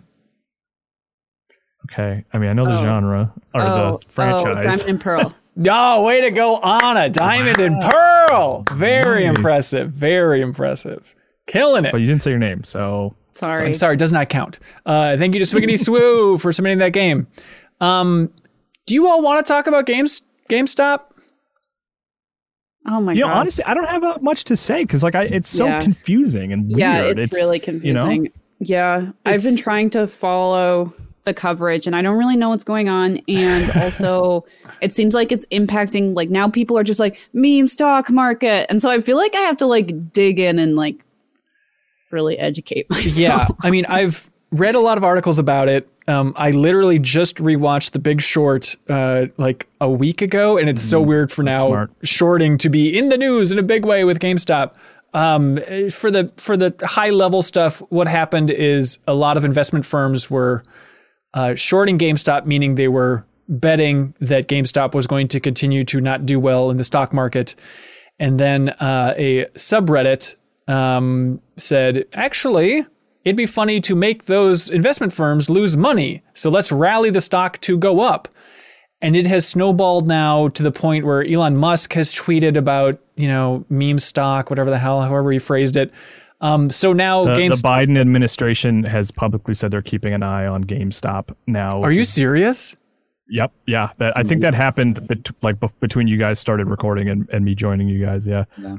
From what I understand, though, there's not a whole ton people can because, like, I think people have been calling for the SEC to like hold a freeze on GameStop stock, but I don't know that that's ever been like, okay, now it's fa-. like I don't think that ever solves a problem so much as it stems bleeding. And so, yeah, it's a Yeah. weird duality where. So, anyways, the point is, you know, it went from four dollars for a share, now it's up to three hundred and seven. Maybe at, at the time of this recording, uh, it's never been that high. It's like twice as high as GameStop stock has ever been. There's a part of me that loves it. Um, not a fan of GameStop as a company, but there's a part of me that loves it just because it's sticking it to the man. It's something weird. It's making these investment firms lose money, and it's proving that yeah, the you know Wall Street's been gamifying. Uh, Yeah, it's the all kind of money for years and years, but now it's like, oh no, this is the wrong type of gamifying the stocks because this is coming from the internet, so it's different from what we've built our entire industry on. So I love that. Then you Yeah, actually also, dig into the Reddit, and the Reddit can kind of suck. But the the subreddit, the Wall Street Bets subreddit, where Yeah. all this is stemming from. There's a lot of people just posting screenshots of their like Robinhood stock trading app where they're making all this money. And there's and it's really heartwarming because they're like, I was able to pay off all these medical bills. Mm. I was able to pay off all this like student loan stuff by like sort of participating in this this sort So- of interesting farce, you know. So it's it's like we- it's been heartwarming in a weird way, you know. yeah, So is that how this is going to work? Is we're all um, going to go on Reddit and then pick something to invest in and then pay off all of our student loans? Yep. Um, That's That's, the way- basically what's been happening. I think people have been because I think I saw this morning that they that they picked basically AMC, the theater chain, Yes. as their next one. But I think there's been co- some collateral investment in AMC, the TV company, like the, the TV network. So both of those stocks have actually increased in value. I think like AMC Theaters was at five uh, a couple days ago, and then now it's at like thirty dollars. So it, it's it yeah. It turns out like money is fake, and we can just do we at any point we can just reallot this money. Uh, we just we just have been like uh, like um, obfuscating how it works. You know. yeah. Yeah. Yeah. Yeah. So it's endlessly fascinating. It's bizarre. Just who would have thought that in 2021 there would be a New York Times headline that said, "Can anything stop GameStop?" it's like, what the hell is happening? Um, so in that article, just uh, I mean, it's maybe just a summary of what we've been talking about. But in this New York Times article, they say, in any case, this is an enforcement nightmare. The Duke Law professor James Cox told Bloomberg. Officials at the SEC and elsewhere are closely watching internet chat rooms for signs of potential market manipulation, though they can do only so much without clear signs of fraud. If a big group of traders simply decides to buy options on a stock at the same time out in the open for the heck of it, proving malfeasance may be difficult. Yeah, because it's like, what are you gonna set up a rule against investing in stock you think is gonna increase in value? Like, Yeah. the main point of the whole thing. yeah. Yeah, so it's another reminder. Yeah, money makes no sense. Stock market uh, is filled with uh, colossal douchebags, uh, and it's fascinating to see gamers gamify the worst game of all, and in some ways the most important game of all, apparently for the world economy, The, the, the, stock market. the depth of uh, gamers trolling knows no bounds, truly. it's so insane. Um, and just to be clear, we all don't have any GameStop stock. Uh, that wasn't part of. Unless you guys uh, Unfortunately, not. And I wish I. Had I know, GameStop. right? Yeah. because it's crazy because I remember there was that news story around the time of you know the Game Informer layoffs and stuff in 2019 and when MinnMax started up. Uh, there was that big news story about like ah Michael Burry, the guy from The Big Short, he's investing into GameStop. He believes in its future, and it's like okay. And even then, I was like, well, yeah, it'll go up a little when the new consoles come out. So I guess sure, I guess that's a fine investment. And I haven't heard from him now, but I assume he's just on his solid gold rocket ship to Mars or whatever the hell's happening because it is insane how much money people Was are that the Christian. Bale character? Yes. Jamming yeah. on the drums? Yeah. Yeah. Okay. Uh, or he's just walking out to the whiteboard and writing on the whiteboard "Gamers Rise Up" instead of the percentage thing. Very specific Big Short references. Anyways, um, that movie rules. You should watch it again. Anyways, Chris Cuevas submits a comment. Oh, by the way, um, that was uh, Tata Two wrote in about GameStop. Um, but Chris Cuevas writes in. He says, "Hey Ben and hey Ana and the rest of the cohorts. Honestly, as someone who is skeptical at the thought of bringing in new faces for the MinnMax crew, I quickly warmed to Ana. She's been a delight, and I'm sad to see her step away, but also happy for her landing a new job."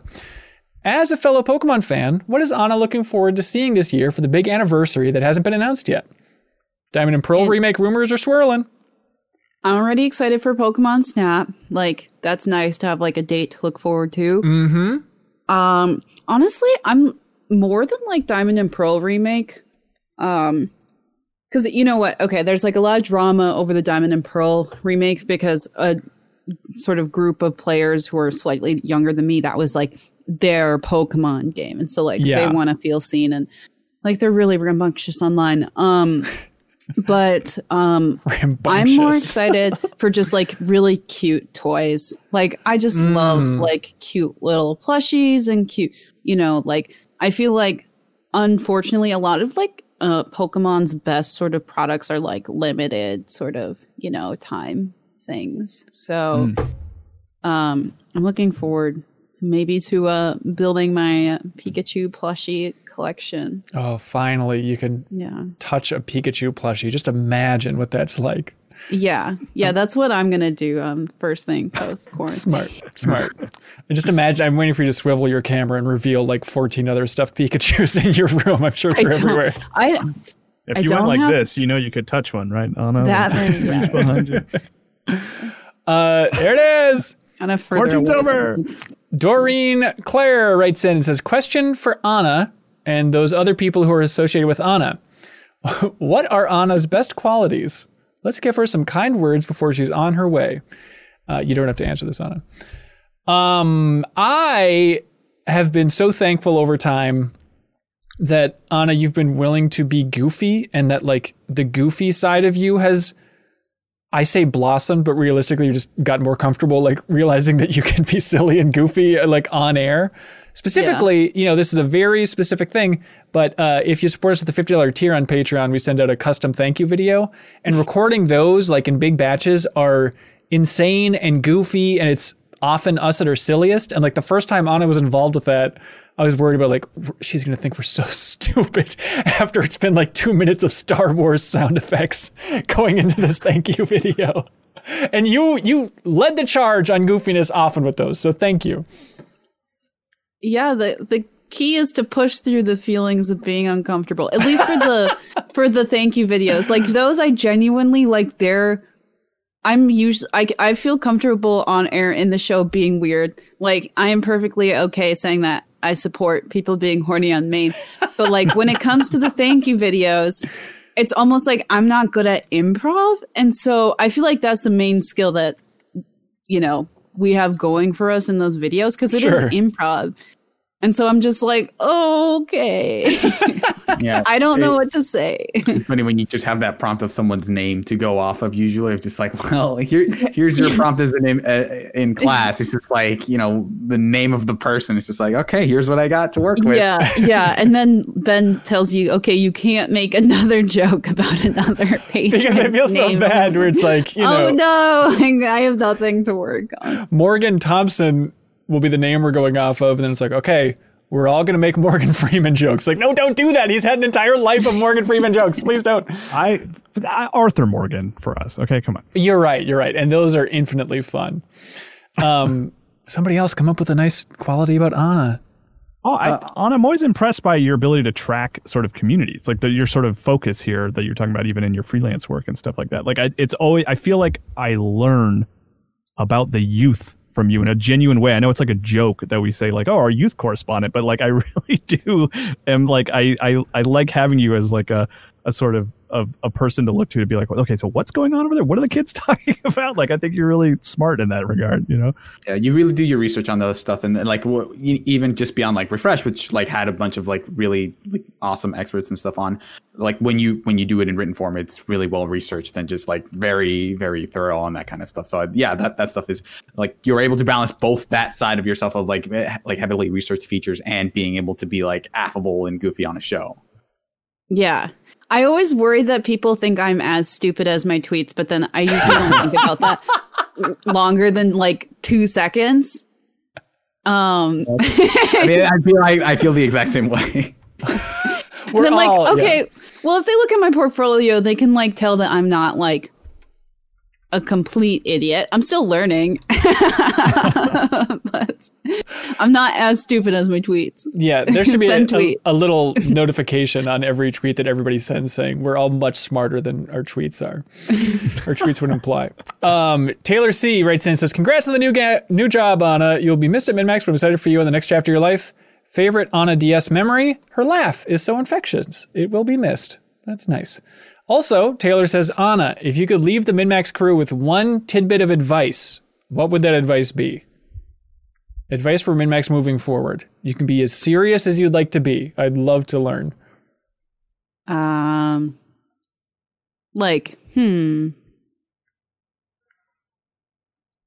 As serious as I'd like to be. I mean, like, I, I feel like this is like what I try to do with my voice on the show, right? But it's just like being open to game communities that aren't, try to be open to game communities that aren't ours, right? Yeah. that we're not necessarily a part of. Like the Among Us game community, right? That they're just like, there are other people who are playing games. And you all know this, you know, but like, I think that like a lot of games media sort of skews towards like console type stuff, but there's just like there's like a lot that's out there and it's really exciting and it's really cool. So Yeah, that, that's good advice. Yeah, even beyond communities, I remember years ago on a podcast, I was like making fun of Barbie games, you know, just Yeah, cool, cool guy stuff. And then like so many people wrote in, they're like, "F you!" Like, do you know how important those Barbie games were to me? Like, that was the first game I played. That is their yeah. a lot of people's Super Mario World equivalent, you know, and just uh, it's dumb. Those are games for little girls. And it's like, yeah, no, no, it doesn't matter. It's like these games are really important to different people. Yeah. Well, actually, and two, I mean, if I'm being like really, really practical, it's just like fandom tracking is really valuable because, you know, and we talk about this in the show. It's just like playing games that are really, really popular because now a lot more normal for older games to just suddenly become popular. And so Yeah, showing and highlighting those games is really fun. And I feel like you all will do that. So Yeah, well, that's nice. I appreciate it. Uh, Bob Buell says, Howdy, cohorts. In honor of the great Ana Diaz moving on to be a megastar in Hollywood or whatever, I created a game show in her honor. So it's time to play America's fastest growing game show sensation. Everybody join in. Earthbound Enemy or Ska Band. In every or what? Ska Band. God. In every matchup That's below, one option is the name of an enemy from Earthbound, and the other is the name of a ska band. Can you? Okay, fig- but I can't play this, right? Because no, I you know, can. You can absolutely. I know all the Earthbound enemies. All right, you think so? Here we go, hot shot.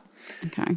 All right, ones with the stars after the names are the Earthbound enemies. Okay, Ana, Earthbound enemy or, or ska band? Handsome Tom or Johnny Socko? Wait, I'm supposed to say which one's the Earthbound. Yes, guess and which one the Earthbound is. Um. Oh my gosh. Okay. Talking a big Um, game. Um. Handsome Tom. I'm gonna guess that. I'm gonna guess that Johnny Socko's the Earthbound enemy. Er, Sorry, Handsome Oh, Tom is the Earthbound enemy. This is actually why I'm leaving. and Max is I can't defend my Earthbound credentials. Suriel Vazquez, abstract art or random hand? Which is Earthbound Enemy and which is Ska Band? Which is Earthbound Enemy? Random hand is the Earthbound enemy. I'm sorry, abstract art is the Earthbound Enemy. I hope this convinces you all to play Earthbound too, because the enemies are incredible. These really sound good. Uh, Kyle, high school football heroes or new age retro hippie? Uh, New Age retro hippie is the Earthbound. And Correct. Good job. Way to go. yeah, Uh, Ana, Edna's goldfish or demonic petunia? The um Earthbound enemies, the demonic petunia. Great work. Uh, Suriel, the porkers or Boogey Tent? Boogey tent. I'm gonna say the Porkers. Is I'm, the s- Earthbound I'm enemy? sorry. Boogey tent is the earthbound enemy. Kyle, mostly bad fly or mad caddies. Uh, the, mostly bad flies the Earthbound enemy. Yeah. and Mad Caddies is a fantastic ska band. I'm totally with you. It's like this reminder of like, oh, that's a name I haven't thought about in 20 years, but I totally listen yeah, to saw Mad the Warped Caddies. Tour. Great trumpet player in that band. Oh, believe it or not. Uh, Ana, French kiss of death or choking victim? Um, I think the French kiss of death is the Earthbound. Correct. Suriel, smelly ghost or fast food orchestra? Smelly Ghost is the Earthbound. Correct. enemy? Kyle, scalding coffee cup or common rider? How do you spell the rider? writer? Rider, Rioter? like um, ghost rider. Okay, I think the. Uh, wait, I'm sorry. So, what was the first one again? Scalding coffee cup or common rider? Okay, I think Scalding Coffee Cup is Earthbound. Correct. hang Okay, on. cool. I need to finish Earthbound. These are really good. Um, Ana, forces of evil or unassuming local guy? The unassuming local guys, the Earthbound. Way to go. Correct. Thank you so much, Bob Buell. Great game. Great game. All The right. thing about the mostly bad fly is like you play the game a bunch, and then you when you encounter it, like you go back home and you encounter it, you don't have to fight it. You just walk up to it and it dies. It's the best. I Yeah. love that. Yeah. No, it's um the enemies are so funny. Like there's the insane cultist. It turns out that like adding adjectives to enemies and then having their character design reflect those adjectives makes like little enemies like really like a lot more interesting like the the scalding cup of coffee or i think there's like a broken record one um it's like literally a broken record That's Um, fun. yeah Fun game. Um, Ana, question of the week. What do you like? What stands out to you? I like. i mean Which one made Oh, you feel Cody. the most uncomfortable getting Mm. so many compliments? yeah. um I like the dungeon one. I like the topics I want to see games tackle. I like the is the internet too thirsty? I like the nostalgia one. Nostalgia, yeah. I like the on a DS one. MinnFax trivia, excellent. I mean, the Earthbound one is excellent. What stands out? It's your choice. I, I like the thirsty one. Going thirsty. All right. it's your big show. So, congratulations to Victor Pham. Uh, iam8bit will ship you out that Untitled Goose Game physical edition for the PlayStation 4. Congratulations. And thanks to everybody that submitted a question or comment. You can submit it if you support us at Indie Tier over on Patreon. So, we appreciate the support to keep this whole indie trainer rolling. Now it's time for something we like to call Get a Load of This. Kyle. Hey, Hi. hi. Hey, uh, Hanson, get a load of this uh, tweet that I definitely found on my own for sure. No one else gave this to me. Okay. uh, but it's from Already at Wyatt Duncan. and please complimented me on how good I was at finding this tweet on my own. Uh, so Wyatt Duncan tweeted More than 10 years ago, the Hollywood Max, Wax Museum held an online auction and sold off hundreds of life sized wax figures. These figures were auctioned for thousands and thousands of dollars. This is a thread of the most cursed figures that were sold in this auction. Oh my God. And then it is a list, uh, just a sort of a, a waterfall of tweets of various celebrity wax figure celebrities that look remarkably, absolutely nothing like their inspiration. it is insane how little they look like what they're supposed to look like. It's the cast of Seinfeld. They have the Three Stooges. Uh, Nicole Kidman and Tom Cruise is just like absolutely horrifying. Tom Cruise looks like he's wearing uh, "Stop Making Sense" uh, Talking Yeah. Heads gigantic jacket. It's uh, Oh, it's God. it's so good to just scroll down the list. Um, yeah. uh, Doc and Marty from Back to the Future are horrifying. So Uh, the links are below uh, in the description on YouTube or in the podcast app. That's a fantastic one. Um, hey, get a load of this, everybody. Uh, it's a tweet from Minovsky, uh, and he says, A boss theme from the PlayStation 1 RPG Xenogears always stood out for using a voice sample that had for many years gone unidentified. Then, a 2015 documentary on Hollywood actor Marlon Brando revealed that this voice clip in Xenogears is from a criminal trial for Mar- Marlon Brando's son Christian. Here is that clip.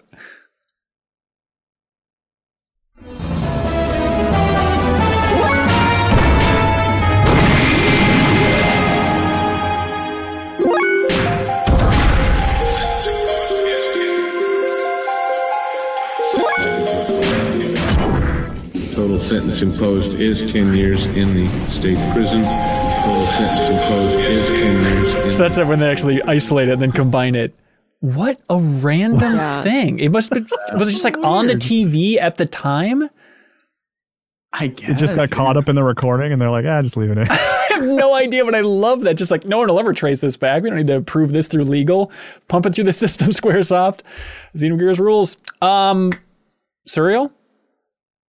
Uh, get a load of this. Ooh. Uh, you guys heard of this uh, Coca-Cola company? Hell yeah. They're always trying weird stuff. Uh, so there's been like this, uh, uh, I guess, trend of like putting coffee in cans. I mean, just like it really like kind of make trying to make canned coffee really hip. Yeah. And so Coca Cola finally got in on that. But, you know, like, they're, uh, Brandon Strickland, the brand director for Coca Cola, says, you know, like, they took their time getting to the market. Uh, you know, he says, we wanted to do it in a way that was true to Coca Cola. This is unlike Oh, any no. other option out here in the marketplace.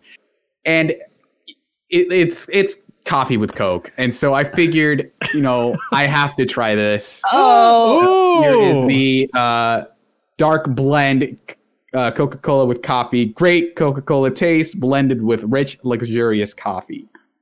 Uh, this is like so- mint snacks. Oh, Yeah, it's Dude, it's, got- literally like you mix just Coke and coffee, right? So, I mean, it's real, like real quick. The headline for this article was uh, uh, let me scroll up here. Uh, Coke's new canned coffee tastes like a Coke until it doesn't, which is a very threatening headline. That's an excellent headline. Ana, that's So, how you uh, write headlines. Take note. I'm gonna give it a, a try. Suriel's drinking it right now. Bigger swig, bigger swig. He's, he's smell you it, need to, stir it like, around like a wine glass. Yeah. Yeah. Shake it up. Shake it a You lot. gotta let with it the breathe. lid Let it breathe. Yeah. How is it Suriel? It's it's very weird. It almost tastes like like cherry, but it What? But it's not cherry coke. So, so the, the article describes it as like, oh, it starts like Coke and it's totally fine, and then it has this kickback of of coffee, and I feel like it's entirely backwards, where you get the coffee almost completely up front, and then it just disappears. It's very weird, um, but I, I do I do have like the weird mix of coffee and Coke at the same time, but it's Hmm. I don't know what to make of it. Honestly, I think some people were kind of saying that it tastes awful, but I I, I don't know. Like it, I kind of like it, but I feel like I if I drink more of it, like my heart will explode. I don't know. how, how many how many grams of sugar in that sucker? Uh, so the serving size is one one can. Total sugar is 18 grams. That's okay. That's less than a, a normal Coke. Yeah, it's it's 70 calories for It's one like can. For like yeah, for like 12 ounces. I th- yeah, 12 ounces, which is I think is probably lower than actual Coke. yeah, there we go. Weird. Yeah. Thanks, I wanna Suriel. Thanks it. for being an explorer for us. We appreciate it, man. Um, Ana, do you have one for us? Yeah, I do. Um, this one's like slightly older, but I feel like it would be like a good get a load of this send off for me. Um, given my job as um, a young people correspondent. Um, so it's a um, ex- it's titled it's titled in all caps, extreme meme music mega mashup.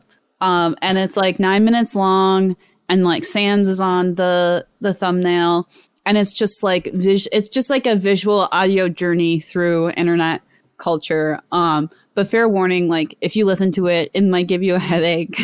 It's supposed to be a song. It does kind of sound like a song and your brain will weirdly get used to it after three listens. What a pitch. um, but it's just like combining like all these like meme references for like the past 10 years. Um and there's like a few a couple of them and they're extremely chaotic. Perfect. The link is below, everybody. yeah. Um, the community get a load of this from the wonderful Discord. Um, a ton of great ones pouring in. Uh, Nick from Atlanta submitted a get a load of this, which is a tweet from Doth the Doth, uh, which is there's a screen cap of an article which is called "Things Women in Literature Have Died From." So here's a list just of famous literature and the cause of women women's deaths. Good. Cold hands, beautiful face. I almost died last night from that missing slippers, wrist fevers, night brain, Night brain. going outside at night in Italy, shawl insufficiency, too many pillows, garden troubles. Someone said no very loudly while they were in the room. Letter reading fits, drawing room anguish, not enough pillows, too many novels. Wait, wait. I'm sorry. Too many pillows and not enough Correct, pillows. Or correct. both. Okay. Pony sure. exhaustion. These are different books, it's Kyle. a goldilocks come Okay. on Yeah. Yeah. Uh, strolling congestion. Sherry served too cold. Ship infidelity? I don't know what that means. I gotta get on Twitter sh- again. Is it infidelity on a ship or the ship uh, committed the infidelity? I don't know exactly. The sea is her mistress. talk about ship Uh, of Theseus. Spent more time than a month in London after growing up in Yorkshire. And haven't seen the sea in a long time. I'm about to die from that, actually. yeah, all of us are really not Be doing careful. good. Make sure you get the right amount of pillows on your bed. Avoid night brain. You got cold face creeping in on you. Like, be careful. Oh boy! Thanks everybody for submitting some great get uh, loads of this, however the hell you pluralize it in the Discord. Um, Anna, thank you, thank you, thank you for being a huge part of MinnMax uh, in our early days. We will always look back fondly on this period, and as always, you're more than welcome back whenever you'd like. No, thank you. no, thank you. Like, actually, like, this has been really nice. And I like doing this a lot. Um, and I'm going to miss it a lot in the community, a lot. So, That's so sweet. Yeah, I mean, I feel like you had a, a small role starting out. Where it's like, oh, you'll just contract her out to make refresh. and then it's just been growing and growing throughout the last year. And I think that's a good representation of just how beloved you are in the community and how much we've appreciated your efforts. So thanks for all the hard work in the last year. and Thank uh, if you want to talk to Ana, uh, you can call into MinnFax. MinnFax uh, is this Sunday at 6 p.m. Central. So you can jump in the Discord. If you support us at the MinnMax Council tier, you can call in and you can talk to her about whatever you would like. Ask any question. I'll also be there. Um, you know, if you want to talk to me, I guess, whatever. it's chopped liver, I understand. Uh, but yeah, it'll be a nice send off uh, for Ana there in that episode. So please look forward to that. Um, Ana, would you like to thank our $50 supporters as your final closing act here on the MinnMax yeah. show? Yeah. Oh, oh, would I? Would I? Please. All right. Okay. Do you think I can get it in one breath? Maybe two. Okay, go for Okay. it. Thanks to the following Patreon supporters for their generous support of MinnMax at the $50 tier.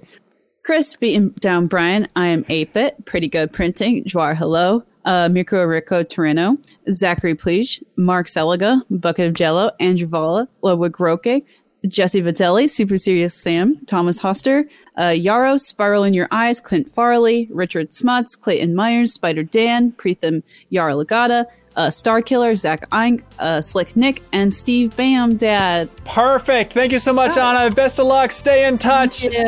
Be good. Have fun. Let's go.